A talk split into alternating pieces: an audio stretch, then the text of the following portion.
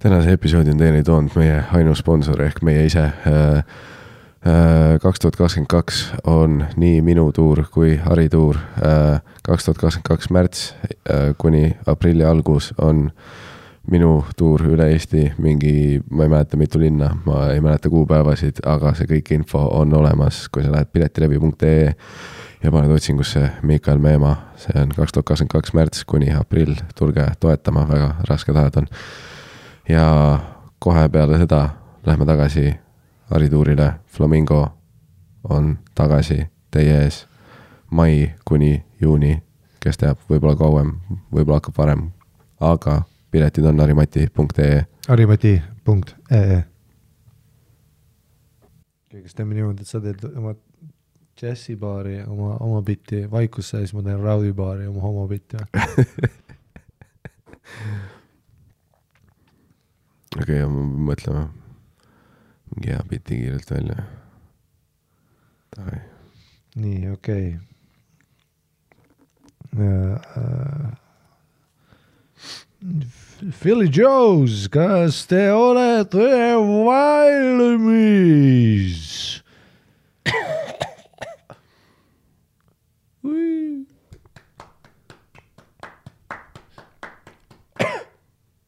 Woo. Philly Joes, ma ei kuule. kas te olete valmis?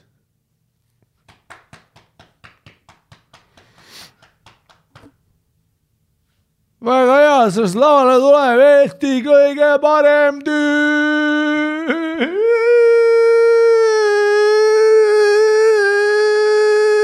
Ädid on, oota.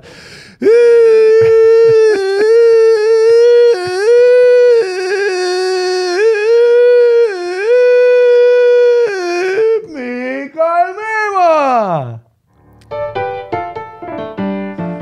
you, thank you, thank you uh,. tere, tere, tere, Phil Jones uh,.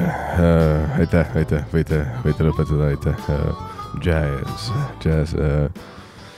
Uh, lugesin uh, hiljuti uh, Facebookist, et um, üks uh, sõbranna ütles, et uh, ta jooksis uh, bussi peale ja, ja siis ta nagu sai bussi peale. Ja ma olin juba nagu, et mille üle me vingume?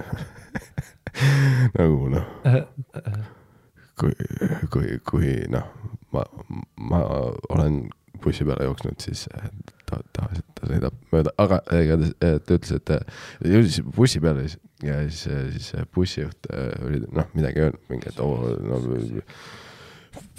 pring perse või midagi, vaata ma olin nagu, milles probleem on, vaata, et ma noh, tahaks, et nagu buss minema ei sõidaks ja keegi midagi ilusti ütleks.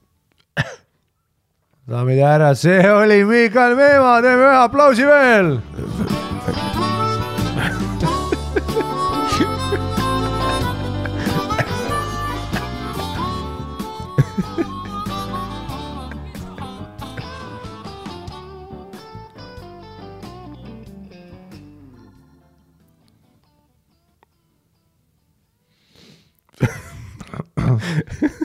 nii, ma teen nüüd äh, Raudi baari siis oma bitti onju.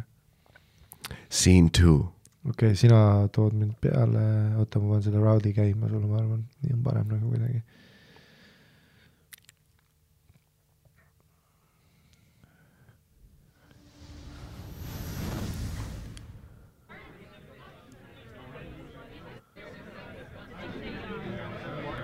see ei ole nagu see päris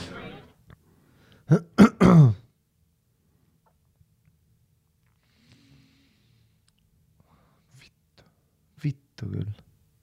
vihkan oma elu. mis kuradi.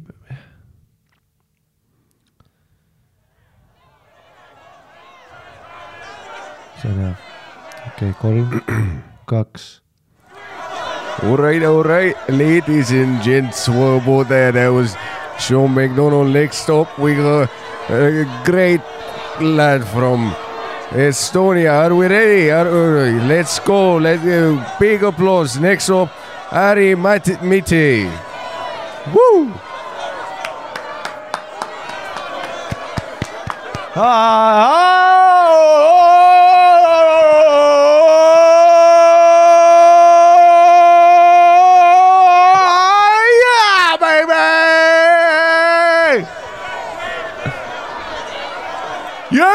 to Stanley Park? What's with the homos? Do you need to fucking push? There's families with kids. Why should you fucking push? Get a room, you fuck! You know what we do with homos in Estonia? We let them be free because we are a progressive country.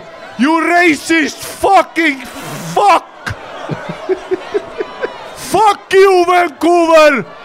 Woo! Fuck you! Woo! Woo!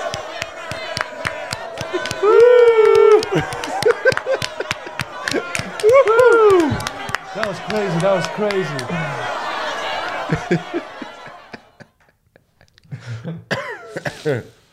väga hea.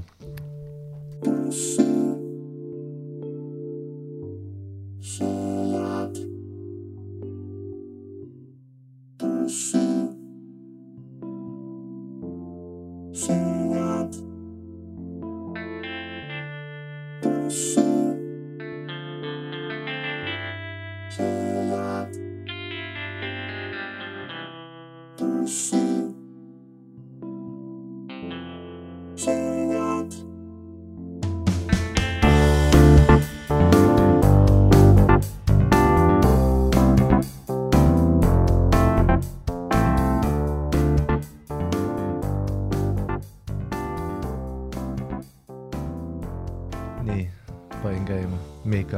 take it away, mul on täna sitt tuju.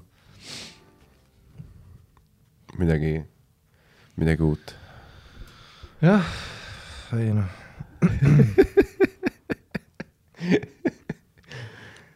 kõige vihasem mees Eestis. ei noh, mingi noh, perse ja tapke ennast kõik ära ja. üritasin täna nagu teha, et panen kohvi ja vaatan seda kuradi päikest ära tulla, aga no ei töötanud. Ikka oli sitt olla. Mm. lugesin veits Seth Rogani raamatut, hakkas veel sitem olla. noh, klassik, see noh, klassik, vaata USA autobiograafia, et olid kaksteist, läksid Maigile. ei olnud väga naljakas, aga noh, kuna sa elad Ameerikas, noh, ta oli Kanada, keda kotib ja noh, päris riik, siis keegi nägi, ütles, sa oled see. Ja siis tead, kus ta üritab oma struggle eid kirjeldada, et noh, kuust, kui ma olin kuusteist, tead, ükski bitt ei töötanud ja nagu väga, ma ei teadnud, mis mu elust üldse saab kuni ma kirjutasin noh, Superbadi ja Miljonär, noh, seitseteist sain oma esimese rolli, siis mill tuli üle ja noh, nüüd on nii palju raha, vaata, kui sa annad noorele poisile nii palju raha, ta ei tea, mida teha, noh, see on tõeline struggle. üheksateist, noh, Contract, Universal, need skriptid, noh, ma ei, ma ei viitsi ju, raske on, selles mõttes vaata, et noh, show business ei ole üldse kerge. klassik, noh, USA auto, kõik auto, USA kõik autobiograafiad on, muusika, räpp, whatever, kõik vennad, vaata, et noh ei, kaheksateist tead, oh my god, noh, läksid, kuidagi sattusin. tule, ma ei satu kuhugi, noh.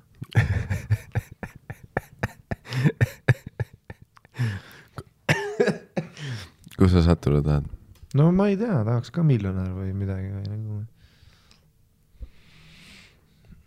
nojah, aga nägid seal Top Secret Comedy Clubis mu see pe- auto pea, no, aga ei mind üllatas, ma nagu olin kivis peaga lihtsalt, ma vaatasin, et ähm, Inglismaal need piirangud tulid samad, mis enne olid, ehk siis vaktsineeritutel ainult üks test lennujaamas Mhm. ähm,, mis on nagu väga okei okay,, väga, et nad võtsid selle karantiiniseaduse ära, super, väga hea see otse mikrisse ära.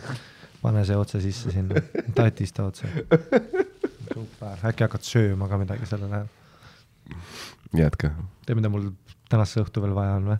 hakkama neid ritsika jalgu ka kokku hõõruma ja see oleks mulle, noh, oi, see oleks mu päevale nagu täielik kirss ma ootan veits sellega. ja uurisin ja siis on nagu piirangud ta tagasi, siis ma olen praegu vaata, ma nagu kaalun praegu, et kas see Texas, USA-s on ju, seal on Dallas ja Austin on ju, kus stand-up'i saab teha ja ja piirangud on nagu selles mõttes, et noh, sa saad päris keikasid nagu teha. Siis äh, aga siis noh, ma tegelikult tahaks Londonisse sinna tagasi minna ka nagu sinna Top Secret Comedy Club, see on siis nagu kõige hotim comedy club võib-olla Euro-, no ongi Euroopas selles mõttes, et alati backed ja, ja siis ma nagu huvi pärast läksin koduõlle, vaatasin lihtsalt, mis nendel toimub, et, et noh, Inglismaal ikkagist ei ole nagu koroonapassi piirangud, seal on nagu mingid uued teatud kohad, advise, noh, advisor, mis siis tähendab, et never again on ju, ja maski baarides ei pea kandma, et noh, see on selles mõttes mõistlik, et nad ütlesid otse ära, et no mis vahet sellel on, kui ma tulen sisse, vaata maskiga. ja siis võtan kohe ära, köhin sulle suhu, on ju et noh, kui ma juba võt-, noh, mida me teeme või mis asi see on või umbes see, et noh, teatris, kui istud, siis peab olema nagu see mask, aga garderoobis noh, mölla minna kohvikus, köhida oma mm. kräsupead mulle suhu et noh, selles mõttes ma, ma olen täiesti või noh, teadusliku poolelt tundub see täiesti legit, et nagu mida või noh, mida me teeskleme enam, on ju, noh, see kuradi omikron, stronger than ever, kõik saavad, nüüd on juba läbi. noh, aktsepteeri lihtsalt, et kui sa oled see, kui sul on, ma ei tea, mida iganes, noh mul on ka kopp ees juba, vaata, ma juba vaatan Elronis neid silte ka, kanna maski, tule kanna ise. ma ei viitsi enam, noh, aitab, mis ma olin, kakskümmend üks, kui see hakkas, tule kaua ma ootan, kaua minu elu, kaua minu unistused peavad ootama. vaatan Top Secret tututu show'd toimuvad, va-va-va-va-va. ja siis mõtlesin huvi pärast, panin nagu comedians läksin, mõtlesin, et, et ma nagu see oma, no ta oli, vaata. noh, ma olen juba ära harjunud, et mulle on öelnud, mulle on öelnud vähemalt viis nagu club omanik, mänedžeri, et, et vau wow,, et tule homme ja allkirjastame ära ja mill. aga sa noh, ma, seda sa õpid nagu selles nii-öelda show business'is kohe, vaata Eestis on täpselt samamoodi, tead, kui saad selle sõnumi, et sa oled järgmine, järgmine päev ei võta vastu täna, noh aga ma olen juba ära harjunud sellega, et mul pohhu, et kuigi see tüüp ütles, et sa oled nagu see paid regular on ju no mis tähendab siis, et sa oled nagu kutsutud spot'e tegema ja sa saad iga esmaspäev helistada siis klaabidesse, ma ei tea, kas Top Secretis on esmaspäev või mitte, ma rääkisin ainult, ma olin seal nii lühikest aega, et ma ei jõudnud nagu regular circuit'isse minna et sa siis helistad, et isegi näiteks Comedy Store LA-s äh,, Comedy Cellar New Yorgis, suured klaabid, mis maailmas on, see on see, et sa helistad and call in your avails, aga see tähendab, et sa oled paid regular, et et sa võid ka unpaid regular olla või sa võid ka guest spot olla, neid on ka sitaks, aga paid regular lihtsalt tähendab, et sa saad nagu, pluss sa saad vist seinale oma pildi, whatever, igatahes ta ütles seda, aga noh, tead, mälus peaga keegi ütleb sulle, mul juba nii pohhu, ma ei usu kedagi, on ju, ma olen juba väga kibestunud, äh, ma ei usu kedagi. noh mis on tervislikum viis nagu läheneda ka asjale, ma ju ütlesin seal spotil ei ka, vaata järgmine päev ta pakkus mulle, et headline ida kella kuuest show'd. ütlesin, et äh, ei saa, et mul on enda show'd, noh, ma ei, ma ei taha teha inglise keeles ja siis kohe eesti keeles tundi, mul oli nagu vaja enda pocket saada, kuna ma tegin juba inglise keeles spot'e, siis mul oli vaja oma, vaata, ma olen bilinguaalne master äh, et minu aju, noh, mul on kaks eraldi fucking aju, vaata terve see aeg, kui ma siin räägin, minu nagu Ameerika maailm elab praegu teist elu, ma praegu noh, mul on täiesti teised mõtted, teine perspektiiv. noh, minu ingliskeelne huumor on George Carlin ja siis noh, eesti, eesti keeles teeme jalalöögi ja, ja kõik plaksutavad, sest no ma teen ju idiootidele mida ma siin hakkan rääkima neile keerulisi asju siin või. aga seal, kuna sene, skeene on nii nagu developed, siis sa pead keerulise bitiga alustama. tegelikult mitte. seal töötab, no seal ma võin teha a, a, yeah, east, kõik on nagu oh my god, ta on Ida-Euroopa idioot, täpselt see, mis me arvasime ähm,. siis ma olin seal veebilehel ja huvi pärast panin oma nime sisse, ei tulnud, siis panin Ari ja siis tuli Ari mitte mis on väga naljakas viis mu nime kirjutada ja ma oma peas teadsin täpselt, mis juhtus. mis juhtus, oli see, et see Mark, see omanik seal mm, -hmm. ta on siis selline ta on siis sihuke nagu kuidagi, et ta on omanik, aga ise esineb ka ja ta on hästi involved. ja siis tema host'is nagu see õhtu al alumist show'd, seda big, big, big, big, big, big ruumi, kolmsada viiskümmend or some shit. ja siis noh, kuna ta meie jookija värk, siis muidugi tal läks meelest ära, ta on all over the place, nagu tihtipeale juhtub seda, et need klaabide äh, runner'id on igasugused omanikud on tüübid, kelle enda unistused just surid ära ja siis nad läksid nagu business'isse. mm.. mis on nagu hea viis läheneda, et sa oled selle kunstivormile true, et see klaab on nagu meeletult hea maailmakuulus, Dave Chappelle'id, kõik. kui sa oled kuulus ja sa lähed Inglismaale, siis sa teed seal klaabi spoti, see on the place to be, see on back iga õhtu, see on ja nagu comedy mix mille omanik oli Kelly, kes oli endine Ameerika nagu näitleja, ta oli Ace Venturas üks turva seal, noh, tal olid ka omad unistused, omad eesmärgid. siis noh, Steve Allan, see politseinik, kes siis andis Seth Rogenile tema breiki äh, seal The Kinos, millest ma vist rääkisin, mida ma headline isin ka seal. see on ka nagu legendary koht, Louis CK, kõik asjad käivad seal kogu aeg, räägivad sellest klaabist äh,. samamoodi, et tema on ka siis endine politseinik slaš näitleja, ta oli seal selles üliheas, see Sandra Bullocki film, Unforgivable.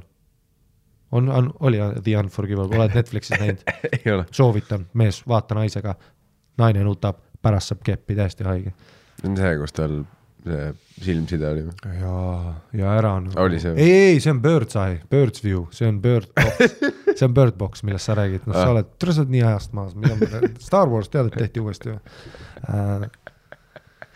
Äh, ülihea film tõesti, ei ole mingi, mingi pöör, putsi, mingi kuradi, mul on kuradi pime jões, noh, Unforgivable tõesti, aga ära guugelda ühtegi asja, sa Ahah. ta, vaata seda filmi nagu noh, selles mõttes vaata streaming teenused on ideaalsed, et sa ei näe seda kuradi, noh, vahest hakkab see treiler mängima, aga ma ei vaata, panen play, ma ei saa munnigi aru, väga uskumatu film, täielik devastating, noh, see on see, kus sa lähed magama ja legit, sa ei ole enam õnnelik, hea film.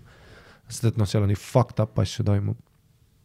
ja seal oli nagu naljakas, et äh, et ma nagu vaatasin seda filmi ja siis äh, vaatasin sõbrannaga koos ja siis nagu tuleb see Steve Allan, vaata, see tüüp nagu, nagu mitte see Steve, noh, Steve Allan on nii klassik nimi, see on nagu John Smith, aga see, see minu Steve Allan sealt Kinost, vaata. ja Mhm. siis ma nagu, see on see vend.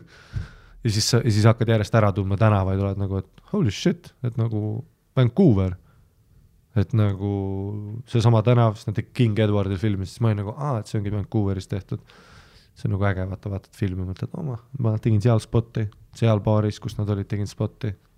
ma tean, kus seal noh, vetsud on asjad, siis see Steve, see tüüp. muidugi äh, seda on nagu naljakas vaadata, et seal nad olid sellel, noh, nad olid ühe stseeni tegid seal Hastings Streetil ka, sihuke veits geto stseen oli. siis nad läksid sinna, kus kõik kodutud inimesed on ja see on nagu naljakas, et, et see nagu äh,, nagu, nagu tüdruk, kellega ma koos vaatasin, see sõbranna, ta nagu ütles, vaata, et vaat, et see on nagu huvitav tseen, et nagu mingi eest nii palju kodutud, et see on oh, et siis ta nagu oma peas arvab, need on ekstrad, ma olen nagu, aa ei, nad läksid otse Hastingsile, tere täpselt, go, noh, see oli Sandra Bullock.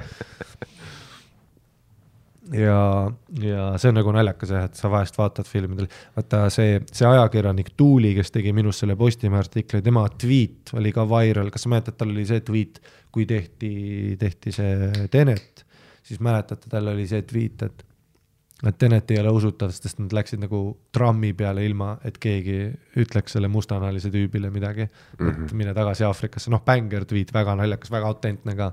et tõesti, kui sa vaatad, kui sa vaatad Tenetit, nad lähevad sinna mingi naeratavad seal trammis ja see on mingi puhas ja vana, vaata see ilus Kadrioru puuistmed, vau, kui autentne Skandinaavia linn. Ja sa oled nagu, et oo ei, Eestis, kui sa lähed trammi Essana, sita savu, sitt munn hais, noh, sütt, pask, see ja sa kohe nuusutad ühe, ühele poole, teisele poole, kus vähem sitta haisu on, siis sa lähed sinna nurka, siis on see tüüp, kes kuseb uuesti täis, nüüd sa pead mõtlema, kas see kusehais on parem kui selle teise venna kusehais, see on päris Eesti trammi kogemus. et see oli nagu väga hea tweet. ja siis, kui me seda intervjuud tegime, siis ta rääkis mulle sellest ja siis ma ütlesin jah, et see, see oli nagu fire tweet siis me nagu rihvisime edasi igast neid, et, et, et näiteks vaata Twilighti filmiti ka Vancouveris mm. -hmm. seal, kus need kõrged puud olid, vaata päike paistis ilusalt, Stanley Parkis, aga Stanley Park on see koht, vaata, ma olen vist podcast'is rääkinud ka, kus ma läksin metsa ja mingi homod vennad, vaata, vaatasid läbi prillide ja näitasid munni mulle ja ma üritasin rahulikult varjuboksi teha mm. -hmm. et nagu see mets, mis muudab ka nagu seda filmi, vaata Twilighti, et sa oled nagu, et noh, Edward ei otsinud Bellat sealt metsast, vaata mm,. ma ei tea, millest ma enam rääkisin, aga sa, see, see kõik oli seotud selle, ka et sa oled ah. Top Secreti vaatasin, koduleheküljel. Ari Mitte on kirjas ja kohe, kui ma nägin, ma naeran, sest et ma tean, et see juhtus sellega, et Mark host'is, nagu ma ütlesin, Downstairs Show, ta ise tegi oma act'i, aga enne, kui ta kutsus nagu, kuna ma klosesin, äh, kuna ma klosesin, siis ta tuli nagu ta unustas nagu ära, et ma klosen, siis ta tuli mu juurde just enne, nagu sama ajal, kui see koomik lõpetab, ta peab minema, siis ta ütleb, et kirjuta paberile kiiresti mu nimi, vaata ma kirjutan nagu Harimati ja ma tean, ma olen, ma olen, beebi, ma olen nii, ei, ma olen olnud siin, seda on juhtunud varem ka, eks ma tean, et ära kirjuta nagu idiot, kui sa ütled mingi Maikerile, mis, tead, ta kirjutab mu nime ülesse ja see tuleb mingi sita puts, ma ei ole su kirjandusõpetaja, ma ei saa aru, mida sa kirjutad, kirjuta caps lock'iga. siis ma kirjutasin talle caps lock'is, kirjutasin Harimati. aga noh loogiline, sa oled nagu laval, tututu, vaatad, siis ta ilmselt vaatas seda, tututu, ütles, noh, kutsus veidralt peale, ma täpselt ei mäleta, mis ta ütles, siis viskad selle lehe ära, kuidagi jääb pähe, noh, ma kaon ju kuradi, noh, ma killisin ja kadusin, vaata, see on see kõige parem muu, mida sa tahad teha, see on teine, noh, need ma tahtsin öelda need kolm kuulajat, kes tahavad koomikus saada, need null kuulajat, kes tahavad koomikus saada, siin on inside the beanstalk, kui sa kill'id, kao, tee full, seda nimetatakse noh, magician'iks et sa tuled kohale, killid show ära, kao ära, jää hängima, siit ei tule mingit Hollywoodi contract'i, need ajad on läbi, siit ei tule mingit ägedat, Russell Peters ei tule sisse, ütles, vau, sa olid uskumatu. ära jää sinna lingerima, sest sa rikud selle miraaži ära, nüüd sa oled mingi tavaline jorss. minu, see oli, et ma olin Eesti sõber sellele Kreeka koomikule, what the fuck ja prolli pommin ja ta pani mind klosema selle mõttega, et äkki söön sitta, see on ka naljakas. mingi Ida-Euroopa koomik tuleb äkki ja ta oli mures ma ei tea, kas ma rääkisin sulle ka, et enne kui ma ju seal ootan, ootan, ootan, kui ta mind slow cook ib, slow cooking on see, et ta ei ütle mulle, millal ma peale lähen, kuni alles noh, järgmine koomik. siis ta slow cook ib mind seal, vaata, vaatab mingi imeliku silmadega siis vahepeal tuli, küsis ka, et you're, you're good, right? ja siis ma olin mingi I don't know, you never know, noh, täiega ajasin ta närvi ka sest ma ei saa öelda, vaata, ma olen ju noh, ma olen väga autentne kunstnik, ma ei saa öelda enda kohta, et aa ei, ma lähen killi, ma äkki ei lähe, sest ma pommin ju kogu aeg, kes teab. ja tõesti, seal olid haiged koomikud enne mind, nutikad naljad ka ja relevant shit, vaata, ma ei tea ju, mis toimub kuradi Parsley pargis. I want to Parsley Park today, esimene naer I mean I saw a bicycle in Parsley Park. They were roaring laughter, oota mõtlen peas, miks jalgratt, kas seal midagi on valesti, kas seal varast, mis toimub. There's a fucking unicycle, niimoodi naerdavad, niimoodi naeravad, oh my fucking god, this guy is amazing, noh, he is the next Carlin, noh järjest Lee Evans, noh, järjest ütlevad asju, noh, inimesed roaring laughter, mõtlen peas, mis on, siis see Mark äh, Liinipauber seletab vahepeal, et aa, et Parsley's, et see on mingi kuradi seal mingi kunstikool ja seal sa näedki neid vendi unicycle'iga, kes kasutavad mitte kui tsirkusartist, vaid nad legit lähevad oma unicycle'iga tööle, noh, Jörgen armastaks seal elada, seal ta oleks oma kuradi selle Tron Segway'ga, kõik oleks mingi Joogen aga noh, Tartus vaata Jörgen ei sobi linnapilt parm kuseb sinna nii siis noh, saada kontekstist aru ja värgi ja ta killib ja no nutikad naljad, holy shit, holy shit, rääkis oma naisest täiesti fire bit, noh, samal ajal Mark küsib, you are gonna kill right ja siis äh, see oli jah naljakas vaadata Hari mitte. ja ma ei tea, kas ma olen üldse rääkinud oma sellest audition process'ist ka seal, see top secret. aga sa pidid audition ima sinna või? no, no esiteks no alustame sellest, et, et noh, ma olen nagu jumala poeg ju, et mul yeah., et, äh, et kogu aeg no ma olen ju siin podcast'is rääkinud ka, et mul igasugused veid-, Dubai comedy, igasugused veidrad võimalused, mis mul nagu juhtuvad mm, -hmm. on alati see, et ma noh, et, et see on, no see on see klassik elu asi, et, et sealt, kus sa arvad, et tuleb, kunagi ei tule. vaid sa, sellepärast öeldakse ka vaata, et noh, et miks sa pead nagu, et näiteks ütleme noh, The Game isegi ütles, on ju, et sa ei ole selle naisterahva vastu viisakas, keda sa tahad. sa oled kõigi naisterahvaste viisakas, sest isegi kui sa aitad selle vana Heide trepist ülesse, äkki tal on mingi täditütar, kellel on bängeltuss. ja nüüd see vana inimene ütleb, et oh my god, issand jumal, üks väga nägus noor mees, harjaga teeb meil ush, ush, koridori korda, issand kui nägus, sa peaks tutvuma temaga järsku, kümme-kümnes täditütar, what? Ja sa oled üle busted nutte, sest sa oled nice guy. On ju, töö juurde lähed, on ju, sa kunagi ei tea, kust tuleb see ots, see mingi võimalus, on ju, sellepärast sa peadki olema, noh, sa pead kõigi inimeste vastu olema lahke, sa pead kõigi inimeste vastu olema hea. Ja sa pead äh, ja siis mul ka noh, kõik minu võimalused tulevad nagu väga veidratest kohtadest, et top secret ikkagist ka, seal on nagu auditioning process, on väga palju häid koomikuid, kes ei saa seal spot'e väga. Ta on nüüd suur klaab, noh, okei okay,, klaabist iseenesest ka, et mõtle nüüd seda, mõt- ja seal ei ole no secret about it, see on nagu fame, top, top most known klaab. aga nimi on top secret, kaval lüke. kuidas see klaab siis run ib, väga äge et esiteks mina. ma igaks juhuks mainin, et see on Londonis, kui keegi veel kokku ei ole pilti. I m been doing British accents this whole bit. no vaata, vaata, noh. kes teab? kes teab? see võis kõike tähendada.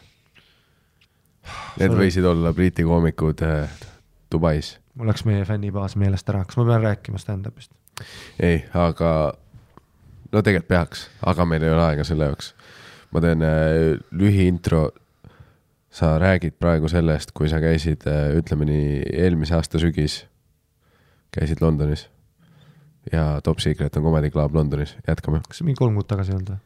no oligi oktoober ju. aa, ah sa teed seda, tuleb tappa ära ennast, noh, sa oled see vend, on ju. no see episood tuleb välja ju. jah, sa oled see vend kaks tuhat kakskümmend kaks jaanuar see ei olnud mõeldud naljaga, see oli. nägime eelmine aasta, Harri, mul on juhe koos, vaata, et mida vittu, kas ma olen nagu, mul on mingi. ma ei saa öelda see sügis, see ei olnud see sügis see oli eelmine sügis seda sa võid öelda, sa ütlesid legit nii dramaatias, ütlesid, mäle, Harri käis kunagi eelmine, ma olen mingi, mis asja, just tulin Kanadast tagasi, ei või? nii, audition process at Job Secret.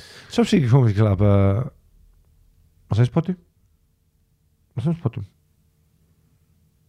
oota, räägi, kuidas see audition process, mis see tähendab, kuidas see on? minu spot oli üldse, et, et, et, et saad spoti, öelge, sa saad spoti uh,. miks ma sain selle spoti?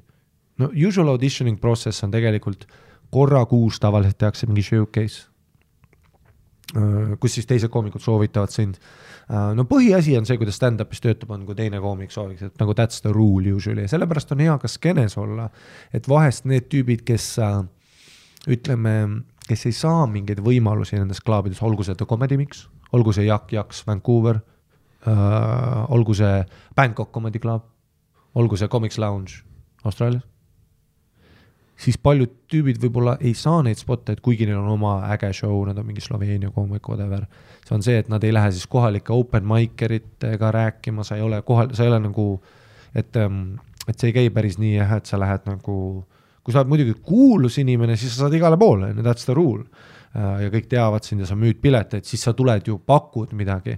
aga kui sul ei ole midagi pakkuda, seda sa kuuled ka hästi tihti, kui ma olen kuskil linnas, siis tulevad läbi, tulevad need koomikud nahktagiga ja järjest vinguvad, et kuidas siin ei toetata koomikuid ja siin ei saa võimalusi ja ma olen nagu, kus sa terve aeg olid ma näen sind mingi ainult sellel heal show'l, kus sa nagu terve aeg oled, sa pead minglema, tutvu, tutvustama ennast.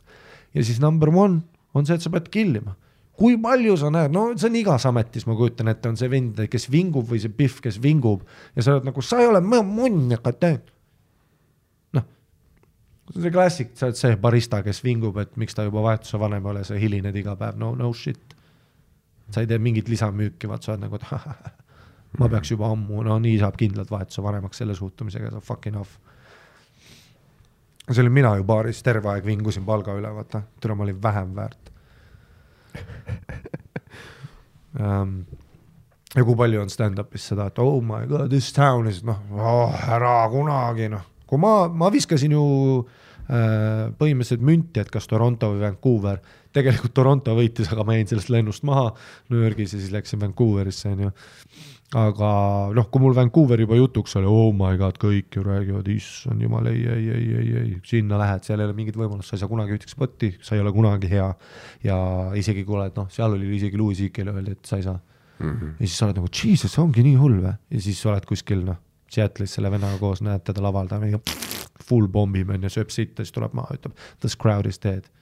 sa oled nagu, et aa, ma nagu sain nõu anda praegu munnilt ja siis noh, nagu ikkagist enamus alades nagu inamu-, igas professioonis üheksakümmend protsenti on täis saast sitt. kui sa vaatad stand-up'i, üheksakümmend protsenti on täis saast sitt. jubedad inimesed tegemas jubedaid asju ja vingumas terve tee. kuni nad kuradi lõpuks, ma ei tea, OD-vad või lõpetavad ära. Get out the way, I m coming aga sa pead kill ima, that's the rule ja väga palju, nagu ma olen rääkinud Dubaist ju, ma rääkisin Dubais vist ka, vaatasin podcast'is, et full sõin sitta. Läksin peale, mul ei olnud midagi, koomik enne mind, George killis.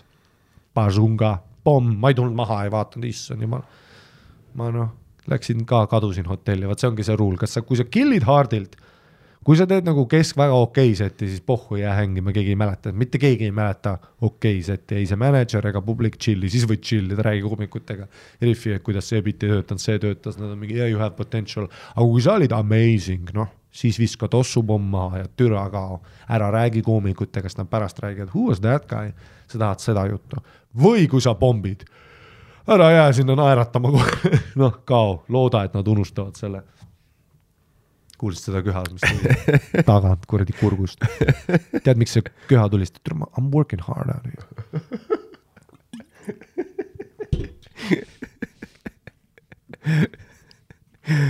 meil on täna stuudios Wuhani labor mis meil on kolmkümmend kolm minti aega veel rääkida see lugu lõpuni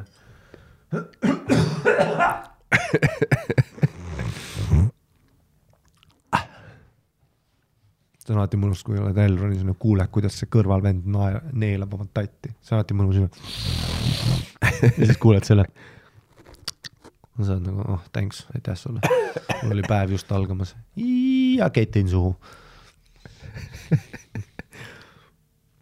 ja kui sa köhid, kui sa köhid, siis lähed maha, that's the rule. sa lähed maha, pohhu, et see sinu peatusele, siis lähed järgmisega, köhid ära ja siis tuled tagasi sisse. aga kui sa nagu köhid terve aeg, tule, ma va-, ja ma olen, sa tead mind, ma vaatan otse sulle silma, ma keeran ümber dramaatiliselt ja vaatan sulle otse silma. As it, as if take a hint mm. -hmm.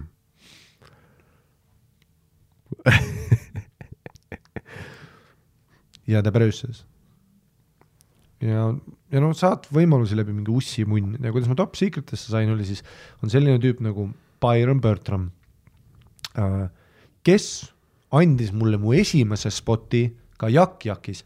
põhjus, miks ma sain Bast at Juk-Juks, Vancouver üldse, miks ma Essana sain nagu, miks ma üldse sain Bast ka regulariks seal, oli see, et ma kuskil kaks nädalat olin Van-, Vancouveris olnud keegi väga ei rääkinud minuga, mul olid head setid, on ju, ma ei pannud seal mingit Eddie Murphy't, on ju, ma olin nagu otsisin oma häält, ma ei olnud inglise keelt ammu teinud, rahulikult. ma lihtsalt otsisin oma footing ut, väga okei okay asi, mida skeenes teha. ma ei tee häält, ma ei läinud open mic'ile, I m a pro, ma panin ennast kirja, ma panin ennast kirja ja ootasin oma spotti ja nüüd, kui jah, jah, arvad, et ma ei olnud kettas, et kell kümme hakkab show ja pool üks, noh, üheksakümmend protsenti publikust läinud, ainult kaks veidrat venda, kõik söövad sitta, kõik lähevad üle aia aia, aia Jet läheb ka üle aia. Teeb, ma ei ole nii kettas seal taga, muidugi olen, aga no tule mine siis tee midagi uskumatut ja, ja noh, läksin peale, tegin oma asja, mingi neli inimest naersid. ja, ja, ja siis mingi hetk oli ka, olin kuskil dude show, dad, it was a dad noh, sihuke väsinud publik, tasuta show, seal ei ole mingeid steike, ehk siis mingi suvaline steike, mitte nagu see. vaata, mul on ling lingvistiline genius et ma ütlen igast uh, uh, there were no uh,, ma ei tea, stakes, stakes, stakes, stakes at, at stake mm, -hmm. nothing at stake. ja Byron oli seal keikal headliner ja mina olin siis see feature act, kes teeb kakskümmend minutit enne, kui tema teeb tundi. ja läksin peale ja mul läks nagu mingi nelja inimesest, noh, väga hästi ja siis peale seda ta ütles mulle, kuule, mul on Vancouveris, ma headline in terve nädalavahetus, tule tee guest spot ära ja guest spot on see, millest ma enne, ennist rääkisin keegi, kes ei ole siis seal klaabis regular, saab guest spot'i, kuidas sa guest spot'i saad? alati läbi mingi teise koomiku, kellel on oma show ja ta pakub sulle seda. et noh, ei mänedžerid viskavad ka guest spot'e, kui kedagi ei ole guest imas, tule meil on seitse minti vaba aega, viskame selle ahvi ülesse. et noh, mänedžerid peavad ka klubides käima vaatamas äkte. aga kui sa ei ole isegi ühelgi show'l, kus mänedžer on, kuidas türa sa saad? läbi teiste koomikute. Byron andis spot'eid, pumm killisin terve nädalavahetus, sain head spotid, olin päästet juk-juks, sain sinna circuit'isse, vau. ja nüüd äh, ja mis ja Byron on nagu ülinaljakas tüüp ka, ta on teinud kolmkümmend viis aastat stand-up'i. väga vihane, väga kibestunud, ei ole midagi naljakamat, lihtsalt selle vennaga on full fun fest, paneb jooki. Äh,. väga naljakas tüüp. Ja ta on ka tsirkuseartist äh,, tänavatsirkus siis tema terve äkt on niimoodi, et ähm, ta siis teeb selles hullusärgis, oss-oss-oss-oss, tead see hullusärk mm -hmm. keset tänavat teeb selles, põgeneb kettidest välja äh,, ta neelab tuld, ta viskab äh, nuge, žonglöörib, kõike seda ja ta teeb seda läbi mingi briti aktsendi. küsisin põhjus, miks, ta ütles, et ma pean, et, et teha seda tsirkuse asja nagu, et olla killer mitu korda päevas keset väljakut, kui on publik, pead tegema, kui ei ole publikut, pead tegema. sest et tänavanurgad ju nad jaotavad ära, seal on nii arenenud kultuur muidugi. no isegi Eestis neil on oma grupp, ega see Balta tunnel, mis siin meil on, sinna sa ei lähe niisama ülesse, sul hakatakse, sul sõimatakse nägu täis. seal nad jaotavad ka, neil on oma grupp, nad jaotavad, sest see on ülihea spot. see on bottleneck, noh, neid nimetatakse bottleneck ideks on ju, kust inimesed tulevad järjest läbi mm -hmm. indust- äh,, tänava kuradi muusiku, tänavaartistide maailmas siis ta räägib mulle, et noh, sa saad selle spoti, rain or sunshine or whatever, noh, nädala lõpp, pühapäeva hommik sa pead tegema ja sa teenid hästi. aga sinu teeni, teenistus oleneb nii palju sellest, kuidas sa ju perform'id, et noh, üks asi on see act, jah, sa võid ju, kui palju sa juhtub seda, et sa lähed nagu Balti tunnelist mööda ja keegi teeb mingit uskumatut vioolasoolat, sa korraks jääd seisma küll, oled nagu, et see kõlab nagu väga hästi, aga no tere, noh, kedagi ei huvita. kui palju tehakse neid mingeid sotsiaaleksperimente, me panime Moskva kõige andekama pianisti keset noh, Peterburi tänavalt siin noh, peale situti peale, kuseti peale. ma sülitan inimese peale, mul on pohhu, et sa oskad, mul on praegu kiire ja ärevus. ja siis, äh, aga seal on see suhtumine väga oluline, et sa pead inimesi kaasama ja sa pead väga on olema. et noh, mõtle, kui palju mina ja sina vingume. noh, lähme kõik A Le Coq'le, see tool on veidralt, miks see tool siin on nüüd see inimene vaatab veits nurga alt, äkki hakkab seina vaatama, ei märkagi mind, issand jumal. Lewis, tee midagi. Oh my god, tuli on valesti. Lewis, tee midagi.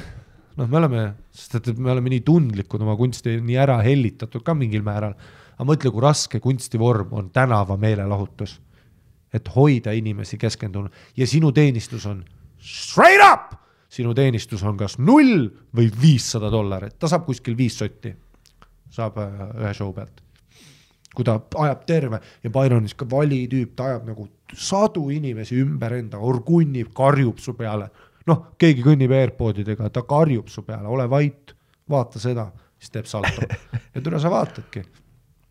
ja paarist sotist ainult kuradi kakskümmend, kolmkümmend viskavad midagi keegi ostab, äkki ta müüb oma komediaalbumit seal nurga peal, see on meie, noh, tegelikult seal teenib väga hästi, kui sa oskad seda, ta on terve elu seda teinud. ja muidugi vaadata nagu, vaadata, vaadata nagu tänava performer eid tänapäeva maailmas on ka muidugi naljakas, sest see on nagu noh, oh, sa paned kohe, ma panen kohe, okei okay,, teeme koos siis.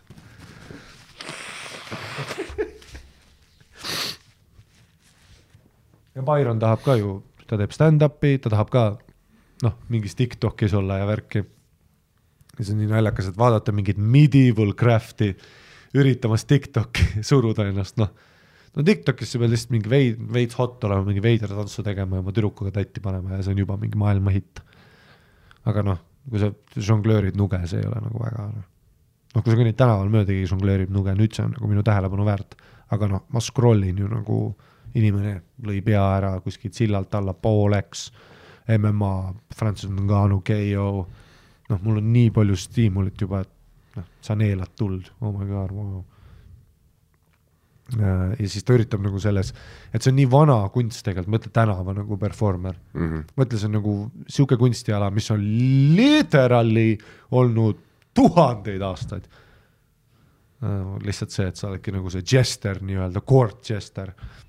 et me ütleme alati nende kohta, kui me röstime tänava nagu performance'is, me ütleme, et jester without a court et noh, sul ei ole enam vaata, Court Chesteril on oma roll ühiskonnas, aga nüüd nendel nagu noh, väga ei ole, aga muidugi täpselt nagu Byron teenis väga hästi, mitu, mitu tuhat toltsi kuus. Ähm, ja siis äh, tema andis mulle selle võimaluse, siukest noh, sihuke tead, sihuke kibestunud koomik, kes on siis tänava performer, nagu väga naljakas tüüp ja, ja nagu sain sealt, sealt nagu selle esimese võimaluse. ja nüüd siis on niimoodi et siis Dubais ma tutvusin selle George Sakaropolosega, see Kreeka tüüp, kes mörderis mm. -hmm. tema siis ütles, et aa, ta on selle Markiga hea sõber, et kui sa Londonis oled, ma annan sulle ta numbri. ja sa tead mind, ma ei oska seda network, noh, George on väga hea selles, tema on tõesti väga hea. tema on tõesti väga, ma ei oska vaata seda, et kirjutan sõnumi hi, sest et ma olen kõik see, et ma tahan vaikselt nurgas olla, teha oma seti ja siis tossupomm visata no see on mu, mida ma tahan teha mm. ja ma olen väga sitt selles, ma olen nagu väga sihuke, et, et kasvõi noh, kui ma käisin seal Seattle Comedy Clubis Andrew Backeriga läksime koos, siis oli literally nagu niimoodi, et öeldi, et noh, kuna mina kirjutasin Facebookis, ma sain spoti, Andrewle öeldi ei saa, aga saad aru, ma tegin niimoodi, ütlesin Andrewle, sa saad selle spoti nagu ja ta noh, mida ma mõtlen selle all on see, et ma killin nii hardilt, et meie vestlus muutub. ja enne seda see Natalie kes siis run'is seda Seattle Comedy Clubi, legendaarne Comedy Club, ei vaata mulle otsagi, no see on alati nii, sest üle talle tuleb iga päev mingeid ahve, kes tahavad spotte. ta ütles, ah, sa olid see tüüp, kes page'ile kirjutas, okei okay,, noh, igatahes kolm minti. Uh,. ma vaatan, kuhu ma squeeze in su, võib-olla sa ei saa. Ja siis ma ütlen, no tegelikult mul on üks sõber Andrew, kuna tema sõitis autoga. Noh, tema sõidutas mind sinna, siis ma ütlesin, tema sõitis autoga, ta on ka väga andekas koomik, kes ta ka siis oli, no ei, issand, sina võib-olla isegi ei mahu. siis läksin peale murder, tulin maha, läksin otse booth'i, kuna kaks koomikut ei jää, ma teadsin, et ta peab praegu otsustama, ütlesime. Natalja tuli, noh nüüd vaatab silma, tervitab kätt, ütleb, issand, kaua sa teinud oled, ütlen, no ikka natuke olen, kas Andrew saaks, ta ütles muidugi, Andrew saad järgmine. Andrew läks peale, murderis. järgmine nädal tulime Seattle'isse tagasi olime noh, seal siis kaks nädalat ja saime regular spot'e. see on minu see ideaalne showcase opportunity. aga noh, vahest sa ei saa niimoodi, et top secret'is seal ei olnud sign-up'i sinna page'ile ei olnud mõtet nagu kirjutada, väga keegi ei näe seda, sest ma olin kunagi kirjutanud, noh, keegi ei näe seda. siis ähm,, siis ma nagu tundsin ennast veits, et noh, ma ei tea, ta andis mulle selle marki numbri, ma ei taha päris personaalsele numbrile kirjutada, see on kuidagi ebaprofessionaalne või nii ja siis ma lõpuks ma ei teinudki midagi, aga George on noh, nii truuper, et ta ütles ise, ahv oled, sa oled nagu üliandekas, mida sa teed.